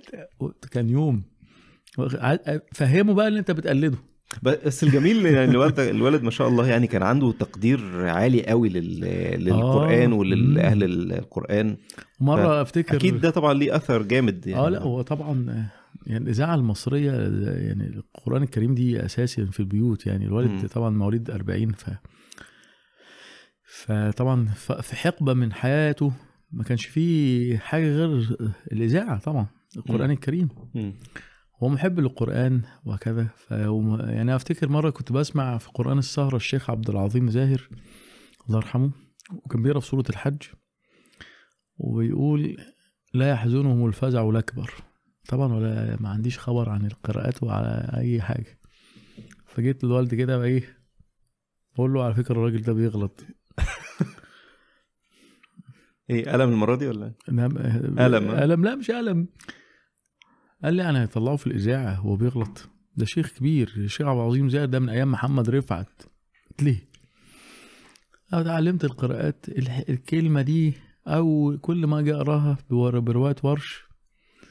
أفتكر بقى الموقف كله ولما أسمع الشيخ عبد العظيم زاهر أترحم عليه ترحما شديدا أنا أخطأت في حقك يا عم الشيخ معلش. إحنا جهلة فالله المستعان يعني. ف... بمناسبة ال- القراءات بقى. نعم. المفروض إن يعني التسلسل الطبيعي الواحد لما بيختم يدخل في موضوع القراءات ولا يعني التسلسل الطبيعي هي فرض كفاية بس بس يعني هل يفضل قوي لص- لصاحب اللي حامل القرآن إن هو يكمل؟ هو ال- العلم القراءات ده علم مستوعب بيستوعب وقتك وجهدك لأنه آه، أدواته كتير جدا. حفظ المتون وده حفظ المتون فيها فريضة. ينفعش تتكلم في قراءات وانت مش حافظ صحيح. المتن وكذا. دي واحد. وطبعا المتن بيستهلك وقت وجهد شديد. مم. شديد. آه، دي واحد. اتنين حفظ المتين أساسه. ما ينفعش أنا أكون الرواية الوحيدة الو- رواية أهل البلد أنا بتلخبط بين تعملون ويعملون. أروح أنا جايب القراءات العشر وكل قارئ يقول لك ده فلان وفلان بيقول تعملون فلان وفلان يعملون. طب أنا مش أنا عارف طب أنا. فين أنا أصلا؟ مش مش هظبط الأساس الأول. صح ولا إيه؟ صحيح. فيعني لازم أثبت رواية أهل البلد عشان أعمل المقارنات عليها. يعني حتى لما كنا في المدرسة لما يجي يقول لك افتح جدول مقارنة بين الفلزات واللا فلزات بيشرح الفلزات الأول كويس جدا ويثبتها في عقولنا واللا فلزات أو الخلية الحيوانية والخلية النباتية. بعد كده بنفتح جدول مقارنة. يبقى عندي ده ثابت وده ثابت لكن أنا أفتح جدول مقارنة وأنا أصلا ما عنديش آه، ثوابت أصلا فده غلط خطير يعني آه، فبنقول اولا مبدئيا يعني لازم أكون حافظ بقوة رواية البلد بتاعتي سواء بقى أنا روايتي حفص وروايتي ورش وروايتي قالون. لازم دي تبقى متينة جدا مم. ثانيا هو أنا أصلا يعني أدواتي كاملة؟ طب أنا يعني مفتوح عليا في هذا العلم. أنا يعني عندي شغف ما اصله مش شرط لازم أخلص القرآن. حفظ بروايه أهل البلد لازم أخش القراءات ممكن أدرسها بطريقة غير ان أنا. اخد يعني أحفظها ومتون وكذا. ممكن أعرف خلافات الق- القراء اللي هي مؤثرة في المعنى ولها علاقة بالمعنى. أعرف توجيه القراءة البلاغي والنحوي. هكذا دي دراسة من أنواع دراسات القراءات. لكن المعنى المخصوص لما أقول ب- باخد قراءات اللي هو حفظ المتون والعرض على المشايخ مش كل واحد يقدر يطيق يطيقه سواء وقت أو إتاحات أو قدرات. فمش شرط يعني مش مش عيب في الإنسان هو يقتصر على رواية واحدة. لكن والله لو هو عنده الطاقة والجهد والأدوات والاستعداد والشغف يلا أهلا بيه. يفيد يعني هو أي نعم علم من الكفايات وكذا لكن لو لابد أن يقوم به رجال يعني. فلو أنا عندي الاستعداد أكون أنا واحد من هؤلاء يلا. لكن ما عنديش استعداد. يعني ممكن ذكي جدا وحفيظ جدا أو هي مثلا لكن عندها مسؤوليات بيت. مم. فممكن ترتبك المسؤوليات دي كلها. أو عايز أكمل في علم آخر من العلوم يعني. آه وبعدين آه القاعدة الأساسية في أي تناول علم وتخصص فيه لابد يكون في تمهيدي. لازم مم. أدرس يعني يكون عندي ال- ال- القدر ال- الرافع للجهل في كل علم من علوم الشريعة مثل يعني في الفقه تصحيح العبادات تصحيح المعاملات آه، جانب يعني في السيرة أكون عارف إيه الدنيا ماشية إزاي غزوة أحد كانت إيه إيه يعني بعدين بقى أثناء دراستي العلوم الاقي ربنا فاتح عليا في هذا الباب. إن سعيكم لشتى تلاقي واحد ربنا فاتح عليه في الفقه ما لا يفتح عليه في إيه علم العقيدة نظريا أو كذا يعني. وهكذا. لكن ليس شرطا. الم... الضابط الضابط عدم الاستعجال. مم. والضابط حفظ المتين لرواية أهل البلد. والضابط اللي أنا أخذها بحقها. يعني المتون والقراءة على المشايخ بقوة وهكذا. والله المستعان كان في تسرع في هذا الباب جدا يعني. حضرتك كنت ذكرت على موضوع التكلف والقراءة بالسجية وكده. إيه- يعني إيه المقصود بالتكلف؟ التكلف بتتكلف شيء مش عندك مش موجود. مم. بت بتخالف الطبيعة بتت بتتكلفه. هو مش موجود أصلا مش موافق للطبيعة. وكل علماء التجويد زمان يقول لك بلا تكلفي بلا تعسفي ولا ليس التجويد بتمضيغ اللسان ولا تعويج الفك. واخد بالك فتيجي تقرا واحد يجي يقرا واحدة تقرا تلاقي إنسان بيتحول لحاجة تانية خالص وشه احمر وخضر مم. ليه؟ ليه بتعمل كده؟ ليس لم, لم يكن هذا القرآن أبدا إنما هو السجية والسهولة و... ويكفيك يكفيك إن لما الإمام ابن الجوزي رحمه الله تعالى ألف كتاب تلبيس إبليس قال باب التلبيس في الوس... في مخارج الحروف يكبر. كأنه يكبر على العدو الله أكبر وهكذا وفي القرآن بس كده يعني واخد بالك. آه، ابن القيم رحمه الله تعالى في إغاثة اللهفان يقول لك باب الوسوسة أو مكائده في الوسوسة في مخارج الحروف يعني جعله من آه، وسوسة الشيطان له يقول لك فإن قلت لهم لما تفعلون ذلك يقول لك إن قالوا آه، فعله النبي صلى الله عليه وسلم فقد كذبتم. وإن قلتم لا فقد ابتدعتم يعني واخد بالك م. فإنما هو قراءته السهلة الرسلة وكذا وكذا وكذا ودي اللي بتخش القلوب أصلا مم. وابن تيمية رحمه الله تعالى في الفتاوى يقول يعني إن هو بيبقى حاجب بينه وبين التدبر أصلا. إذا كان هو حاجب بينه وبين هذا المعنى الدقيق اللطيف اللي هو معنى القلب التدبر في القلب كذلك يحول بين الحفظ أصلا منشغل ومتوسوس إن الحق هتطلع إزاي وف- ولازم الحق تطلع بفحيح الأفعى ودي مش عارف إيه وايه اللي بتعملوه ده. فتلاقي القراءة متحجرة جدا ورابطين هذا التكلف بإنه ده الإتقان بالعكس هات واحد كده بينطق الإنجليزي بالطريقة المتكلفة اي ام مش إيه مين أنت بتعمل إيه يا ابني. مش إنجليزي خالص أيوه طب لما إمتى بتحكم عليه بتقول ده ده ده ده أمريكي ده ولا إيه إنه بيقرأ بسلاسة. بسلاسة وسجيه وده جاء عن إيه ممارسة ودربة مم. الشيخ الحصري لما بيقرأ بهذه السلاسة الفائقة هتقول لا ده أصل هو مش بيقرأ زينا إحنا اللي بتوع التجويد. يا راجل حرام عليك. أنت يقول لك بس دي في مرحلة في الأول وبعدين مش عارف ننطلق. أنت أنت خاتم وخاتمة. إمتى هتنطلق. أنت حابس نفسك في حاجة يخاف يتهم بالتقصير يخاف بالعكس مع إن السلاسة ديت عنوان الإتقان أصلا. ودي بتحول بقى لما يجي يقرأ زي ما قلنا في بيقول لك الحصون خمسة صعبة وكده ما هو أنت مصر تقرأ الجزئين بالطريقة ديت هتقعد في الصفحة نص ساعة مش خالصين يقول لك أنا بجيب الجزء في ساعة ليه في ساعة. ليه؟ إذا كان المصحف المرتل على جماله مثلا الشيخ عبد الباسط ولا الحصري رحمه الله تعالى الفقرة المرتلة نصف ساعة بيقرأ فيها حزب. لما أنت تيجي تراجع وحدر تجيب لي جزء في ساعة يبقى أنت عمرك ما بتحضر أصلا مم. في كلفة. طيب آه، كان عندي سؤال يعني آه، إيه أقل كمية أو أقل قدر من من القرآن عشان واحد خاتم يحافظ على حفظه؟ يعني لو قلنا ال- الورد في كل مرحلة بلاش لواحد خاتم في كل مرحلة من مراحل ال- الحفظ. انت بتتكلم على واحد خلاص مثبت كويس وعايز تحافظ عليه ولا لا؟ واحد لسه ما هو هنخلينا نتكلم في الحالتين. لو واحد اللي اللي في النص ده يعني واحد ممكن مثلا حفظ نص القرآن ووقف خلاص ومش ناوي يكمل أو ظروف مم. الحياة شغلته. هو محتاج يمشي على قد إيه؟ واللي ختم محتاج يمشي على كام جزء مثلا في اليوم ولا هي مش بال مش بالجزء ولا يعني ال- الضابط بتاعها إيه عشان واحد يبدأ أو أو يحافظ على حفظه متين؟ ما هو بيحافظ على حفظه متين يبقى إحنا كده متفقين اللي هو حفظه متين. المفروض لو هو ده الشريحة دي. اللي إحنا فاكر لما كنا بنتكلم على الرسوخ آه نقوله لو هو حفظه زي الفاتحة هنتعامل معاه تعامل أيوة. ولو هو مشوش تعامل ولو هو مش موجود تعامل تمام فده أنا أنا أعتقد اللي هو مثبته زي الفاتحة فالوحدة الزمنية له كل أسبوع مرة على الأقل مم. كل أسبوع مرة سواء خاتم سواء نصف القرآن سواء أي حاجة؟ ده ده يعني أكبر مدة ممكن ي... المدة العدل الأمثل مم. طب لو شق على الناس يعني؟ ما إحنا بنتكلم دلوقتي اولا ده مش هيشق مع واحد متقن. لا- لأنك لو حسبتها هتلاقي ال 30 جزء مقسمين على سبعة أيام مثلا. واخد بالك؟ 30 على السبعة فيها كام؟ أربعة وكسر. طيب هو بيقرأ قراية هو أصلا متقن فقرايته خفيفة واخد بالك؟ وبيصلي. مم. ده مدخل في الصلاة وليه كده في نص ساعة في اليوم أو ساعة كاملة للقرآن وهكذا. تلاقي الأربع أجزاء بيجوا بكل سهولة مقسمة على اليوم. هو أصلا عنده هدف اللي هو ما- بيختم كل أسبوع. فالأربع أجزاء دي قضية سهلة جدا. بتتكلم في 80 دقيقة مثلا أو 100 دقيقة. 100 دقيقة مقسمة في في النوافل ومقسمة لو بيخش إمام لو هيسمع على حد.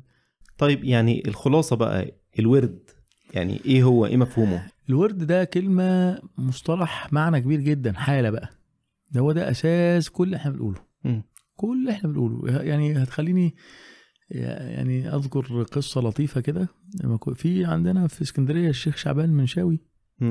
الشيخ شعبان أيوة. عبد الله أيام ما في. شارع المدينة مم. كان عنده كده مدرسة في كل يوم اثنين وخميس وكده فأنا رحت كده في سنة 98 فطبعا كنت بقى إيه يعني فروح قالوا لي روح للشيخ رمزي مهندس هو فرحت أقرأ عليه. كانت أول ربع من الفاتحة وأول ربع من البقرة. ما بلد المنشاوي بقى واخد بالك؟ وبحمر وبغدار. طبقة طبقة صوت المنشاوي غير طبقتي تماما بس أهو تقول إيه بقى؟ مهما خلصت ربع الراجل سابني خالص. بعد قال لي أنت بتعمل كده ليه؟ فالمهم قال لي اقرأ واستمع كثير وخليك على راحتك. طيب قلت له بس أنا في ملاحظة عندي. أو سؤال قال لي اتفضل. قلت له حضرتك قاعد قدامك يعني حوالي 20 إنسان كل واحد بيسمع في حتة. إيه ده العنكبوت وده البقرة وده الأنعام وده ياسين. وبت- بت- بترد في مواضع دقيقة. حضرتك مش فاتح المصحف. فأنا إزاي أوصل كده؟ وهو دي أهمية النموذج العملي على فكرة. قلت. له إزاي أوصل لكده. فقال لي كلمة قال لي الورد. اللي حضرتك قلته دلوقتي الورد الثابت. بس أهم حاجة في الورد معنى الورد أصلا كلغة اللي هو ير- ترد بانتظام. واخد بالك؟ مم. دي واحد اتنين التزام. وده مؤسس هذا الالتزام النبي صلى الله عليه وسلم. عندما جاءه وفد والحكاية والروايه عشان يسلموا كده فالنبي اتاخر عليهم قالوا له خفنا أن تكون يعني حد اغتالك. قال لا لا لا خلاص. طرأ علي حزبي من القرآن فأردت أن أتمه حزب. مقدار محدده النبي صلى الله عليه وسلم نفسه. طب دعوة وكذا؟ لا ما هو ده ال- ال- النفع اللازم اللي هو به سيكون ليه نفع متعدي. الزاد زاد القلب وهكذا. فأي واحد مع ليه علاقة بالقرآن الكريم؟ أهم علاقاته بالقرآن الكريم هو الورد الثابت ده. اللي هو لا يخلفه أبدا. هي فن- ال- الملاحظة اللي في شبه إجماع عليها إن لو واحد يعني إدى القرآن وقت ثابت في اليوم أو حافظ فعلا ب... قبل ما بيدخل في الموضوع بيظن إنه إيه؟ هيوف هيحتاج يعني يقتطع من وقته اليومي عشان يدي القرآن. لكن ال- ال- الملاحظة اللي كتير بيلاحظها أو الأغلب بيلاحظها إن هو بتلاقي سبحان الله البركة في اليوم. ما ينفعش اليوم يخلص من غيره. وطبعا وأفضل أماكن هذا الورد هو صبيحة اليوم زي ما حضرتك قلت كده. اليوم بيتحرك بشكل مختلف. حاسس اللي هو وفى ما عليه؟ بقى مرتاح قلبيا بقى. غير اللي هو يقول لك طب بعدين؟ طب بعدين؟ فتلاقي دايما وراه حاجة زي اللي وراه الصلاة. نايم وراه صلاة العشاء. نايم مش مش مش عارف ينام. ملهاش حل غير إن هم يقوم يصلي العشاء ويستريح بقى في النوم. ففعلا يعني اللي هو بركة اليوم هذا الورد. على خلاف ما يظن الناس ما عنديش وقت. بالعكس ده هو ده اللي هيمنحك الوقت. كما قال أحدهم آه، كنت أقرأ القرآن فأحسس أحس ببركة في الوقت. أز... آه، فلما حبيت وقت يبقى في بركة أكثر بقيت أزود ورد القرآن. وده فريضة. يعني إحنا مش بنقول كده عشان نحمسه يعني يا يا بالله عليك تبقى اعمل ورد. لا ده, ده مش بمزاجك. أنت عندك مسؤولية الحفاظ على القرآن اللي معاك. مسؤولية علاقتك مسؤولية علاقتك بالقرآن الكريم. تقتضي إن في ورد ثابت فريضة. عشان كده بيقولوا الموعد الفريضة في 60 دقيقة يوميا في أول اليوم. اتصرف. مم. اتصرف. مم. طب أصل أنا بنزل اللي مش عارف إيه أقعد أصلي الفجر وأقعد. تنزل آه، كده. أنا عايز ساعة. طيب وقتك ضيق بعد الفجر آه، اصحى لي قبل الفجر ماليش دعوة. أنا عايز ساعة. ما أنت هو كده. ما أنت عايز تبقى اقرأ وارتقي ورتل ببلاش؟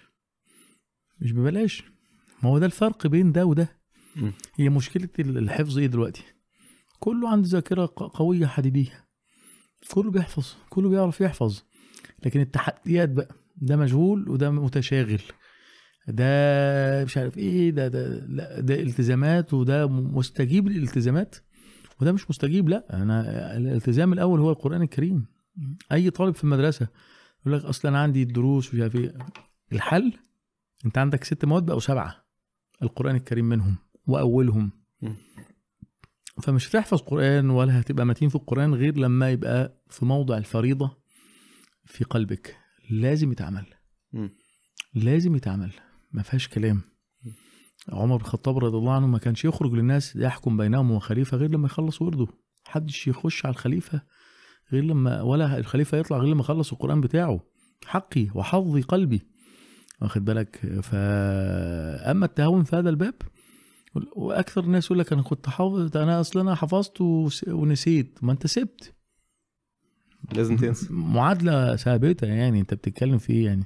مم. واحد ناس يقول لك القرآن بركة يعني الدنيا هتمشي يعني. ما مش هتمشي بالطريقة دي دي أسباب. وفي كتاب لطيف جدا الشيخ الدكتور محمد إسماعيل عمله اسمه طاقة ورد في آه، الورد فقه الورد. فاتكلم على حاجة لطيفة جدا.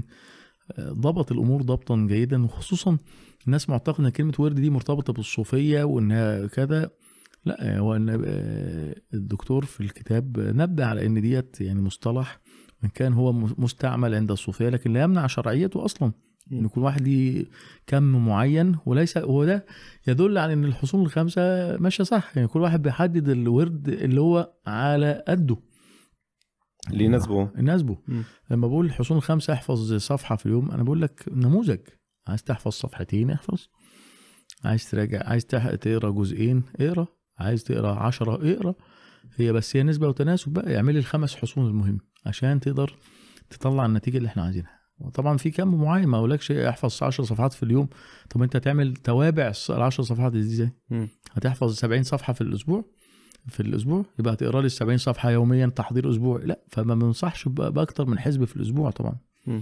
نعم ال- الملاحظة بقى ال- اللذيذة يعني حضرتك ساكن جنبي بمسافة مثلا كيلو واحد كيلو متر صح؟ أقل ممكن ت- تقريبا صح؟ 700 متر آه الشيء ال- ال- الغريب قوي إن إحنا يعني علاقتنا بدأت متأخر قوي يعني قوي آه. يعني أنا أنا فعلا نادم جدا إن أنا ما عرفتش الشيخ سعيد من زمان يعني ففي حين إن لا إن في ناس فوجئت يعني كنت بتكلم مع حد من آه، صديقي نوير إبراهيم آه، الرفاعي. الرفاعي آه أكيد آه، حبيبي إبراهيم الرفاعي. فمرة بتكلم بتكلم معاه فبيقول لي ده الشيخ سعيد أبو العيلة قلت له أنا بسمع الاسم ده قال لي بتسمع الاسم قال لي ده لا ده شيخ ما شاء الله من يعني عامل طريقة في حفظ القرآن ومش عارف قعد بقى يقول لي كلام وبتاع فخلاص أنا خدت الكلام وعديته الكلام ده كان من حوالي. سنتين يعني مثلا.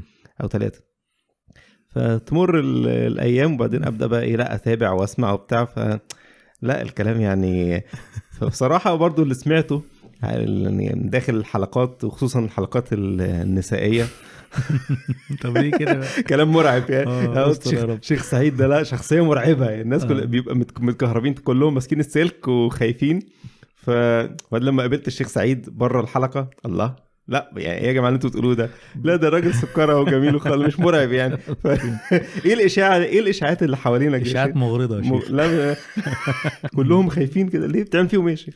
والله مش عارف أقول لك إيه يعني بس ويعني أنا يعني كنت بنقرأ قبل كده في يعني سير أعلام النبلاء عن ال- الإمام سحنون المالكي فذكر عنه إن هو كان ليه شخصيتين شخصية تعليمية وشخصية دعوية.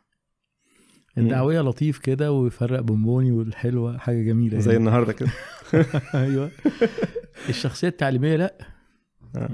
يعني واخد بالك. يعني مثلا الإمام مالك نفسه رحمه الله تعالى كان أثناء المجلس بتاعه في بودي جارد اللي يتكلم ياخدوه يجلدوه 50 جلدة مثلا كده. لكن هذا رجل له حال مع الله سبحانه وتعالى واخد بالك. طب إيه؟ هي ال- العملية التعليمية تقتضي ذلك. واخد بالك؟ آه ال- الانضباط والجدية.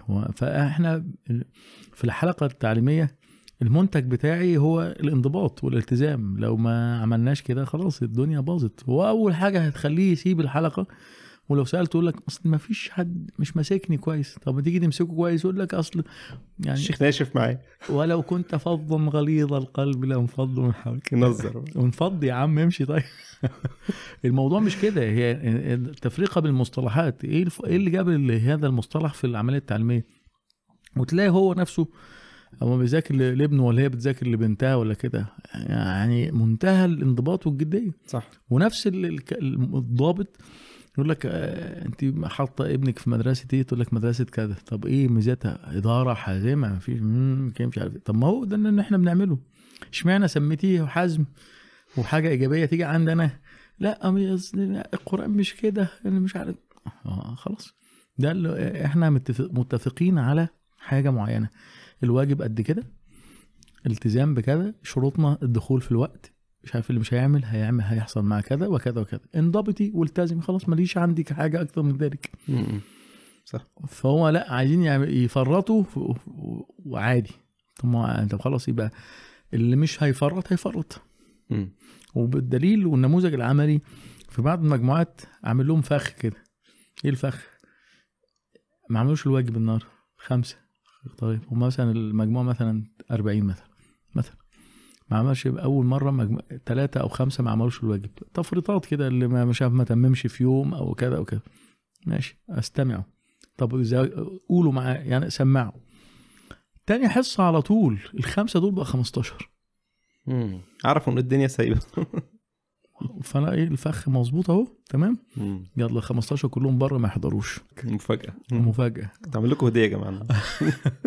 طول ال ال ال ال يعني طول الدورة سواء تحفيظ بالحصون الخمسه أو رسوخ إلى آخر حصة التزام بالواجبات. مش مثلا شدة في أول العام الدراسي وبعد كده الدنيا هتحلو وكده. ما أيوة. بتحلوش للأسف. وبعدين في نقطة أخرى يعني هو أنا المفروض يعني أتعامل إزاي مع الأخوات؟ طيب يعني مش في انضباطات كده معينة ولا؟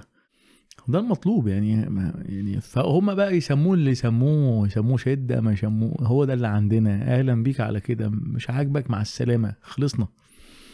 واخد بالك؟ أنت جاي لي هنا آه، سمعت إن الشيخ سعيد بيطلع ناس متقنة صح؟ خلاص هو ده اللي عندنا هو ده اللي بيطلعوا متقنين. هو دي الأدوات العصاية. حضرتك كنت قلت لي ملاحظة قبل كده لما لما كنت تروح لشيخ وتلاقي إن هو سهل ولين آه. معاك تسيبه. بالظبط. مرة شيخ كنت رايح له في القراءات وكده في الأول خالص بقول له بقول له احفظ الشاطبية. قلت له احفظ قد إيه؟ قال لي اللي أنت تقدر عليه. فجيت له تاني مرة آه، قال لي سمع. قلت له سمع إيه؟ قال لي اللي أنت حفظته الشاطبية. قلت له مش أنت قلت لي احفظ اللي, تقدر- اللي تقدر عليه. أنا ما قدرتش على حاجة. آه، قال لي أيوه قلت لك احفظ مش ما تحفظش. فبجيب سقفك الآخر قلت له ما كانش فيه إلزام. فما التزمتش. أنا لازم ألتزم. بس هي دي قضية يعني. فأنا يعني يعني ما مش كل اللي تسمعه تصدقه يا شيخ. حاضر. المرة الجاية. عايزين يوقعوني يا شيخ. محدش يقدر. آه، تشيل فوق الراس يكرمك. العفو. ربنا يبارك فيك. بس وفي حاجة أخرى بصراحة. اتفضل. أنا لما بخش ال- ال- الحلقة بخش حالة.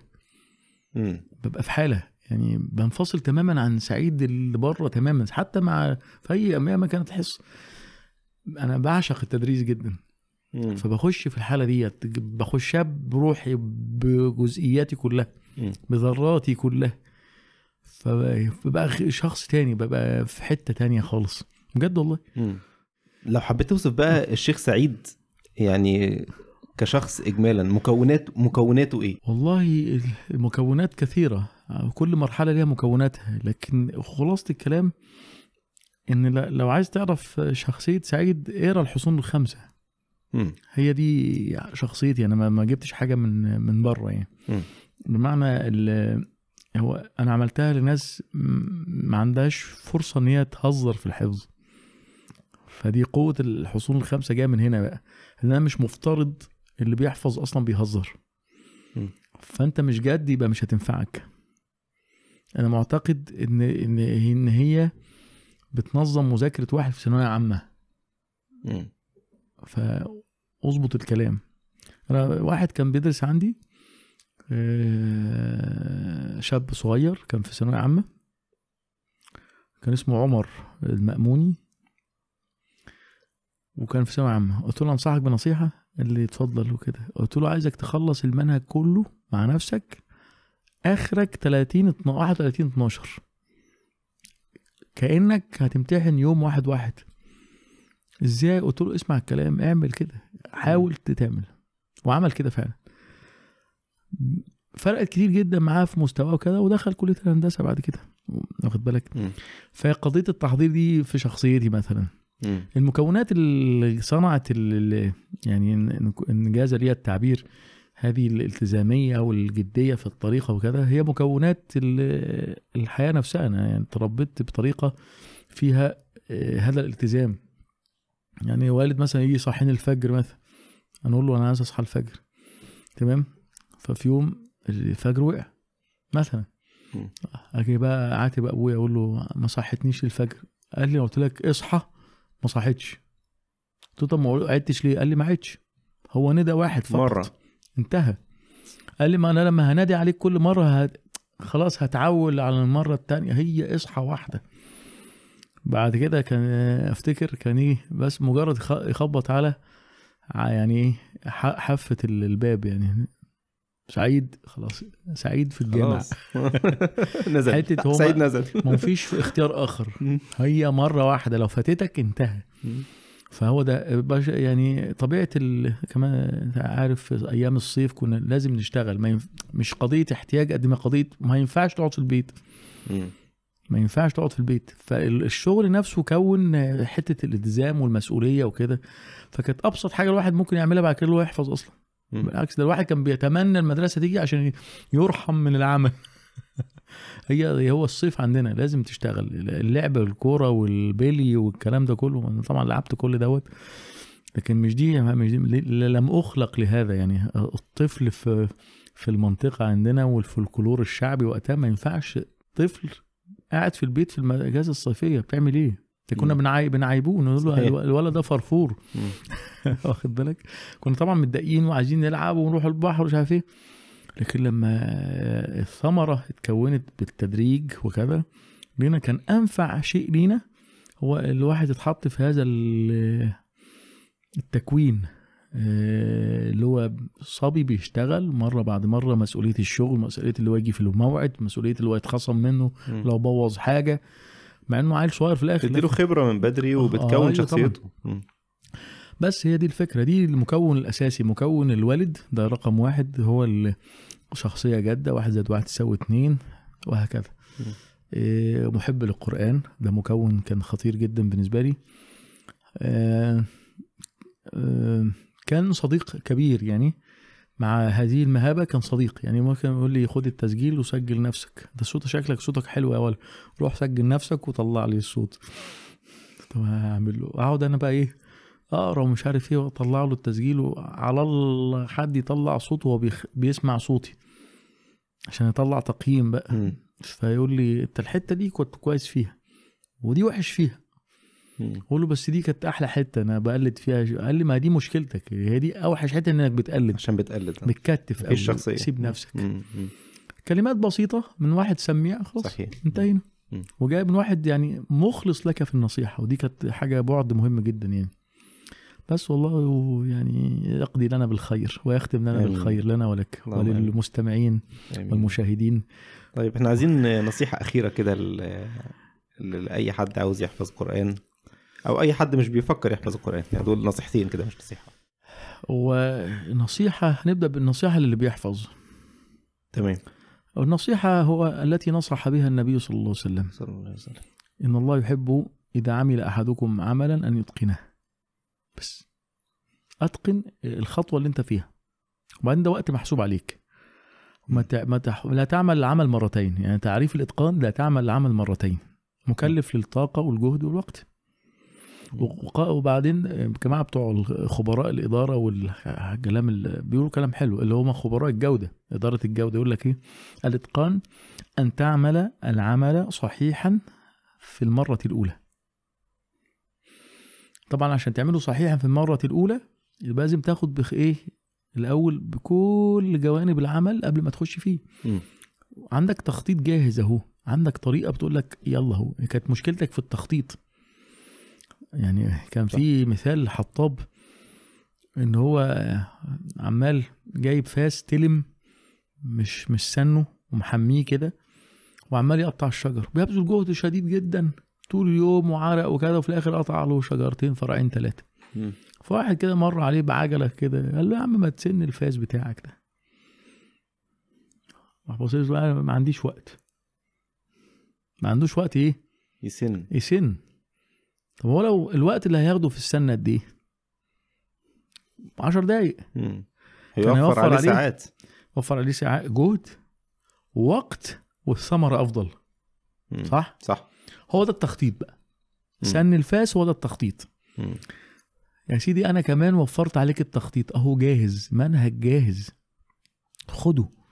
تقعدش بقى طب أصل أنا شفت كتاب كذا ما تعملش بقى زي المعلم الثعلب ده. تعلم آه. آه، خليك يقعد قطة. ي- ي- آه خليك قطة. عيش قطة تموت مستور. فأنا عايزك قطة. خطة واحدة.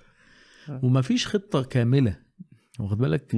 لكن نقوله قريبة إلى الكمال مثلا في الكمال اللي هو البشري المعروف يعني مم. اللي هي تقدر تنتج لك حاجة كويسة جدا هو أفضل ما يمكن يعني إنتاجه مم. آه كل حاجة يعني دي بتسد دي ودي بتسد دي ودي بتسد دي ودي بتسد دي الاستماع بيظبط لك حاجة القراءة بتظبط لك حاجة التحضير حاجة القريب حاجة البعيد حاجة وهكذا مم. التخصص بيظبط لك حاجة وهكذا. تمام خل... انتج وخلص وبعد كده أي ثغرات بقى أنت تستدركها بنفسك لو في ثغرات مثلا. دي واحد يعني آه لسه بكمل النصيحة اللي هو بيحفظ خليك راجل. جد. شغل أنا نازل شغل. ده. شغل باخد عليه يعني لو أنت شغل بتاخد عليه فلوس مم. فأنت بتستحرم إن أنت تاخد فلوس على حاجة ما اشتغلتش صح؟ صح. هي دي الفكرة. أنت دلوقتي شغلك الآن إنك الآن قاعد بتعمل إيه؟ بحفظ يبقى تحفظ. مم. وتجتهد. التزام. في التزام يومي مم. مش هتخلص المشاريع الكبيرة ديت غير بالتزام يومي مستمر مم. بجزئية انت تقدر عليها مم. ما تبصش لغيرك وهكذا وفكرة الفريضة موعد الفريضة والنظر في هدي النبي صلى الله عليه وسلم وازاي كان بيحافظ على ورده ها وعلي بن أبي طالب لما النبي صلى الله عليه وسلم علمه كلمات هي خير له من خادم وكذا. فقال فقال ما تركتهن منذ علمنيها رسول الله صلى الله عليه وسلم؟ قال له أحدهم ولا لا لا تصفين. الليلة الموعودة دي ال- الفتنة اللي حاصلة. قال له ولا ليله تصفين. ما يسيبش حاجة النبي قال له عليها تلتزمها. وكان النبي صلى الله عليه وسلم هذا هديه. إذا قالت عائشة إذا عمل عملا أثبته. بقى في الجدول اليومي. واخد بالك؟ كان عندي طالبة يعني حياتها كلها في ألم- ألمانيا مصرية ألمانية وليها أب ألماني أو أم كده يعني.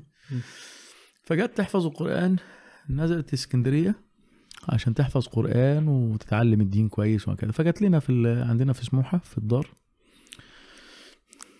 فمره كان عندنا فعالية قرآنية فاتصلت بيها قلت لها تيجي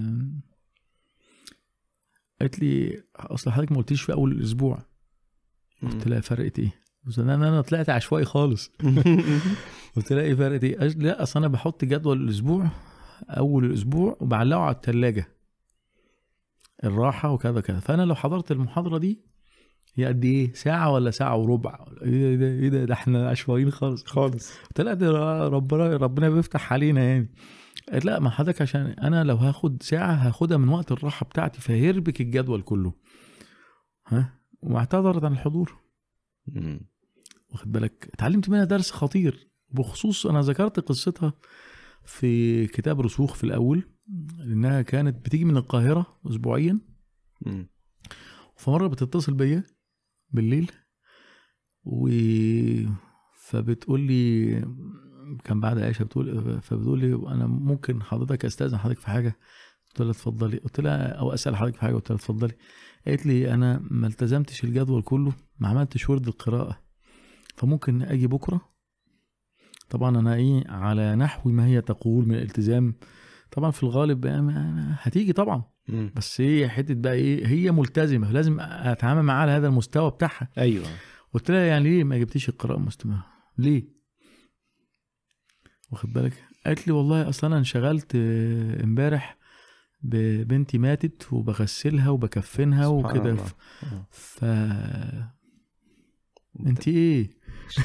واخد بالك؟ انت إيه؟ ده ده, ده, ده رد. أنا عايز أتعلم عندك الحصون. أيوه. أتعلم عندك ال... الالتزام. مم. فبتستأذن ليها تيجي؟ ولا لأ عشان هي أخلت. فمش هينفع تيجي وهي أخلت ب- بحاجة الاستاذ قال عليها. وجت فعلا وبعد ما كانت سورة الأنبياء تقريبا ف وبنتها متوفاة 18 17 سنة. فبتقول لي بتقول لي أنا بحمد ربنا على اللي أنا يعني بنتي ماتت وأنا معايا 17 جزء أتعزى به. بقول بتخيل لو كانت ماتت وأنا ما عنديش ال 17 جزء كنت هتعزى بإيه؟ أنا ب... أنا يعني مشفقة على الناس اللي عند بيموت لهم ابن أو بنت هم معهمش حاجة من القرآن. تخيل. آه، إيه القلب ده؟ ده درس خطير جدا مم. جدا. تعامل مع القرآن غريب. مم. و- وبالمناسبة عشان كانت ضعيفة جدا في اللغة العربية ك- كلغة عربية عايز أقول لك كانت بتكتب الورد كان حزب في الأسبوع مع إنها يعني لسه جديدة جدا في حزب واظبط تكتب ال- ال- ال- الحزب بإيديها بالتشكيل. حتى- يثبت معاه حتى لما واحدة تغلط في تشكيل وهي بتتسمع أقول لها أنا برجع لها هي كمرجع بقى أقول لها بالفتح ولا بالضم؟ تقول لي بالفتح قلت ليه بالفتح قالت لي أنا كاتباها كده. مصوراها ب- بإيديها. بخط إيديها. طبعا واحد يقول لك طب الكتابة مهمة؟ لا مش كل الحالات. دي واحدة اللغة العربية بتاعتها ضعيفة جدا. كل حياتها ألماني ألماني ألماني. فهي يعني بتنطق طبعا عامي العاميه المصرية جيدة لكن كلغة عربية وقرآن لا. ضعيفة. فكانت بتعوض هذا الضعف. مش تقول أنا ضعيفة بقى خلاص يقبلوا مني أي لا حاجة بتشتغل على نقط الضعف اللي عندها آه. واخد بالك؟ فلدرجة من ضمن الحاجات اللطيفة معلش لما هي أنا قابلتها معايا تقول لي دي واحدة وإحنا قاعدين في الانتظار كنا بنعمل مقابلة نشوف المستوى. قالت لها دردشت معاها فقالت لها الشيخ عمره ما هيقبلك كده. مم. وأنا قابلتها. الغريب اللي هي بتقول لها مش هيقبلك كده هي ما قابلتهاش وأخرتها سنة. ما تعرفش كل أرزاق. سبحان الله. واخد بالك؟ والله المستعان يعني. فكل واحد سبحان الله تجد يعني ناس خفية في العمل ولها علاقة وحال مع القرآن الكريم غريبة وحال خفية ما ما حدش يطلع عليها إلا الله سبحانه وتعالى. فمن ثم لازم واحد يبقى ليه علاقة خفية مع القرآن وانتظام وهكذا يعني. دي دي أظن يعني اختصار شديد لنصيحة واحد مع القرآن. ويكفي مثال هذه السيدة. يكفيه يكفيه فعلا. حقيقة. مم. ده درس لوحده. آه. مم. أما اللي هو ما بيحفظش يكفيه برضك مثال هذه السيدة. كافحت ونح ونحتت في الصخر على ضعف الملكات اللغوية وكذا وكذا. واخد والتزام من حديد. حتى من ضمن الحاجات بتقول لي قلت لها أحمد ربنا انت لما جيتي اسكندرية ما رحتيش لأي دار عشوائية وكده. قالت لي هو بيت هو ممكن يتحفظ القرآن من غير الحصون الخمسة؟ هو كان ما موافق تخيلتش إن آه. موافق لطريقة تربيتها. أيوه. إن كل حاجة بثبات وبجدول. مم. أنت عارف الألمان بقى يعني أيوه. ساعة. الساعة والحديد والمصانع والسيارات وال... وبعدين لولا لولا يعني إن حصلت ظروف واضطرت تسافر ترجع تاني ده كانت أكملت معانا وبقوة. يعني طول الخط 17 جزء قوية.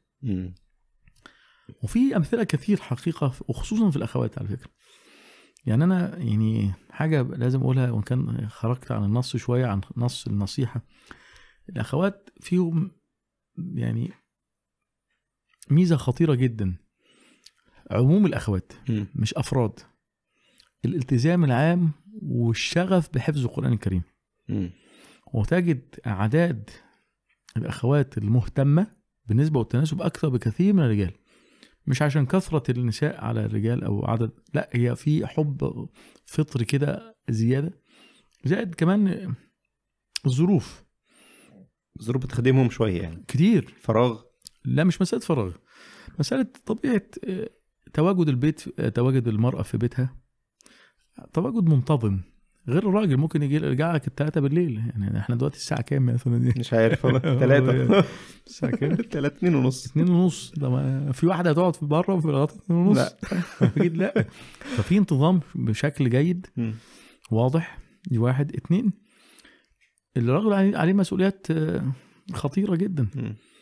واخد بالك؟ يعني قضية هو متحمل مسؤولية البيت والإنفاق ومسؤوليات ذهنية خطيرة جدا.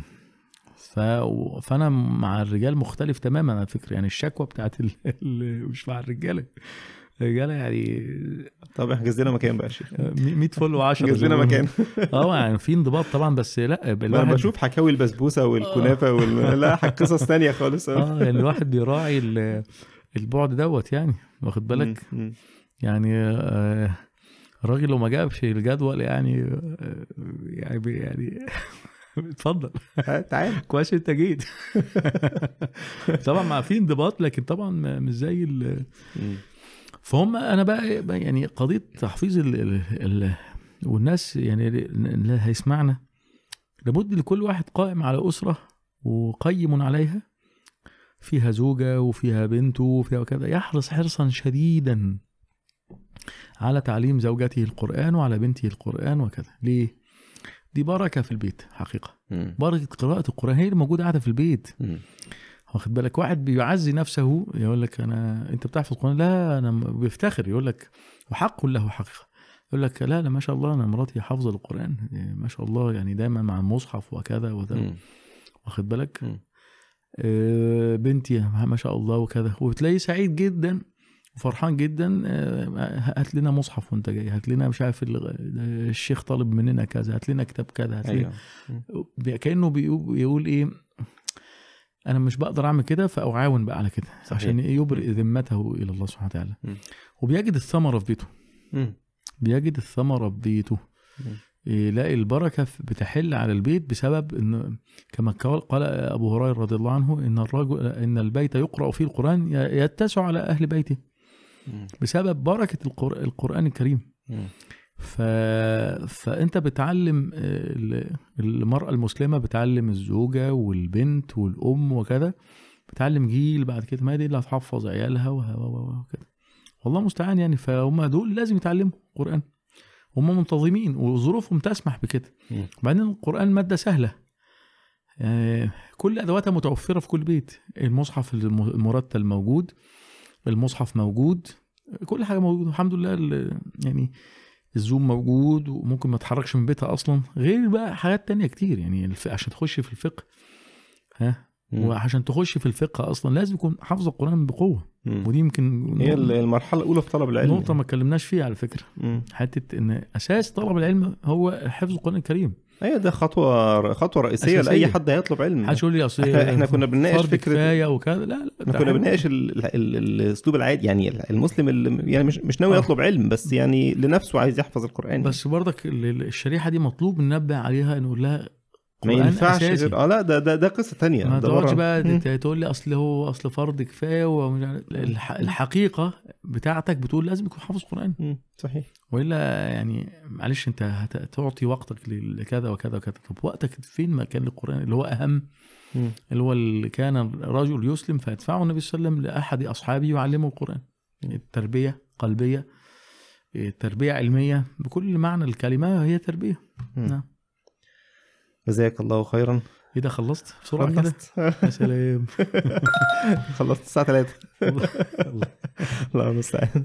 هو اللقاء بصراحة جميل والوقت سحبنا يعني ما شاء الله. أنا في أنا أسئلة سعيد في اسئله على التليجرام إحنا ما جاوبناهاش ولا جاوبناها لا جاوبنا جاوبناها كلها. ضمنا؟ آه طب كلها. عامة أنا راجعها فلو لقيت حاجة أنا هحتاجه بقى اكستنشن كده. حاضر ماشي. امتداد نجاوب الأسئلة. طبعا في أنا بصيت على بعض الأسئلة وكثير منها أسئلة جزئية خالص. إزاي أظبط آه، مثلا خواتيم الآيات؟ ويحدد الخاتمة. عليم حكيم ولا لا يعني هو اللقاء ما كانش الأسئلة الخاصة جدا. وإنما هو إيه يعني مبادئ عامة وقواعد عامة و... هو يعني فكر. ملخص الأسئلة أنا خدته ودخ... يعني ضميته في وسط الموضوع عشان يبقى الفايدة واضحة ومكتملة. يعني. وكان من جملة الأسئلة اللي أنا جديد في الحلقة وكده. أيوه. معقولة؟ طيب طب ليه كده طب وقاعدين ليه طيب؟ أمال أنا عرفت من غشيت منين طيب؟ آه، وقاعدين ليه طيب؟ الله. المستعان. جزاك الله خيرا يا شيخ. بارك الله فيك. سبحانك اللهم وبحمدك. أشهد أن لا إله إلا أنت أستغفرك وأتوب إليك. جزاكم الله خيرا وأسعد الله أوقاتك ونفع الله بك و كانت حاجة تجربة جميلة وأنا مبسوط بهذه التجربة ومن هذا المنبر أقول لك استمر لأن الدعوة ال- إلى الله سبحانه وتعالى تحتاج إلى التجديد وتحتاج إلى ال- البساطة والقرب من الناس بشكل قوي جدا. بكل أي وسيلة نقدر نقترب بيها لل- للواقع بتاع الناس في كل جزئية دي مهمة جدا يعني مم. جدا يعني. أما ال- الرسميات بتبعد بيبقى في فجوة يعني. هو يعني عموما آه. وسائل الدعوة بتختلف من كل وقت للتاني إحنا كنا في آه، وقت كان شريحة. الأساس. إنك تقعد في المسجد وأمامك ال- الطلبة بشكل معين و... نعم دلوقتي الوضع العصر اختلف كل نعم. واحد ماسك الموبايل ما بي يعني يعني خلاص أصبح هو الوسيلة ال- شبه الوحيدة لل... مش الوحيدة طبعا بس يعني ال- الأكثر فاعلية والأسهل وال... والأكثر انتشارا ففيها يعني فلا كان لازم إن إحنا نقتحم ال... آه طبعا أنتوا بتنتفعوا بقى من. اللقاءات دي بقى إعلانات آه لا لا لا ده فلوس جامدة. ما شاء الله ده عدينا. عديت آه. أسطول العربيات. إعلانات رابسو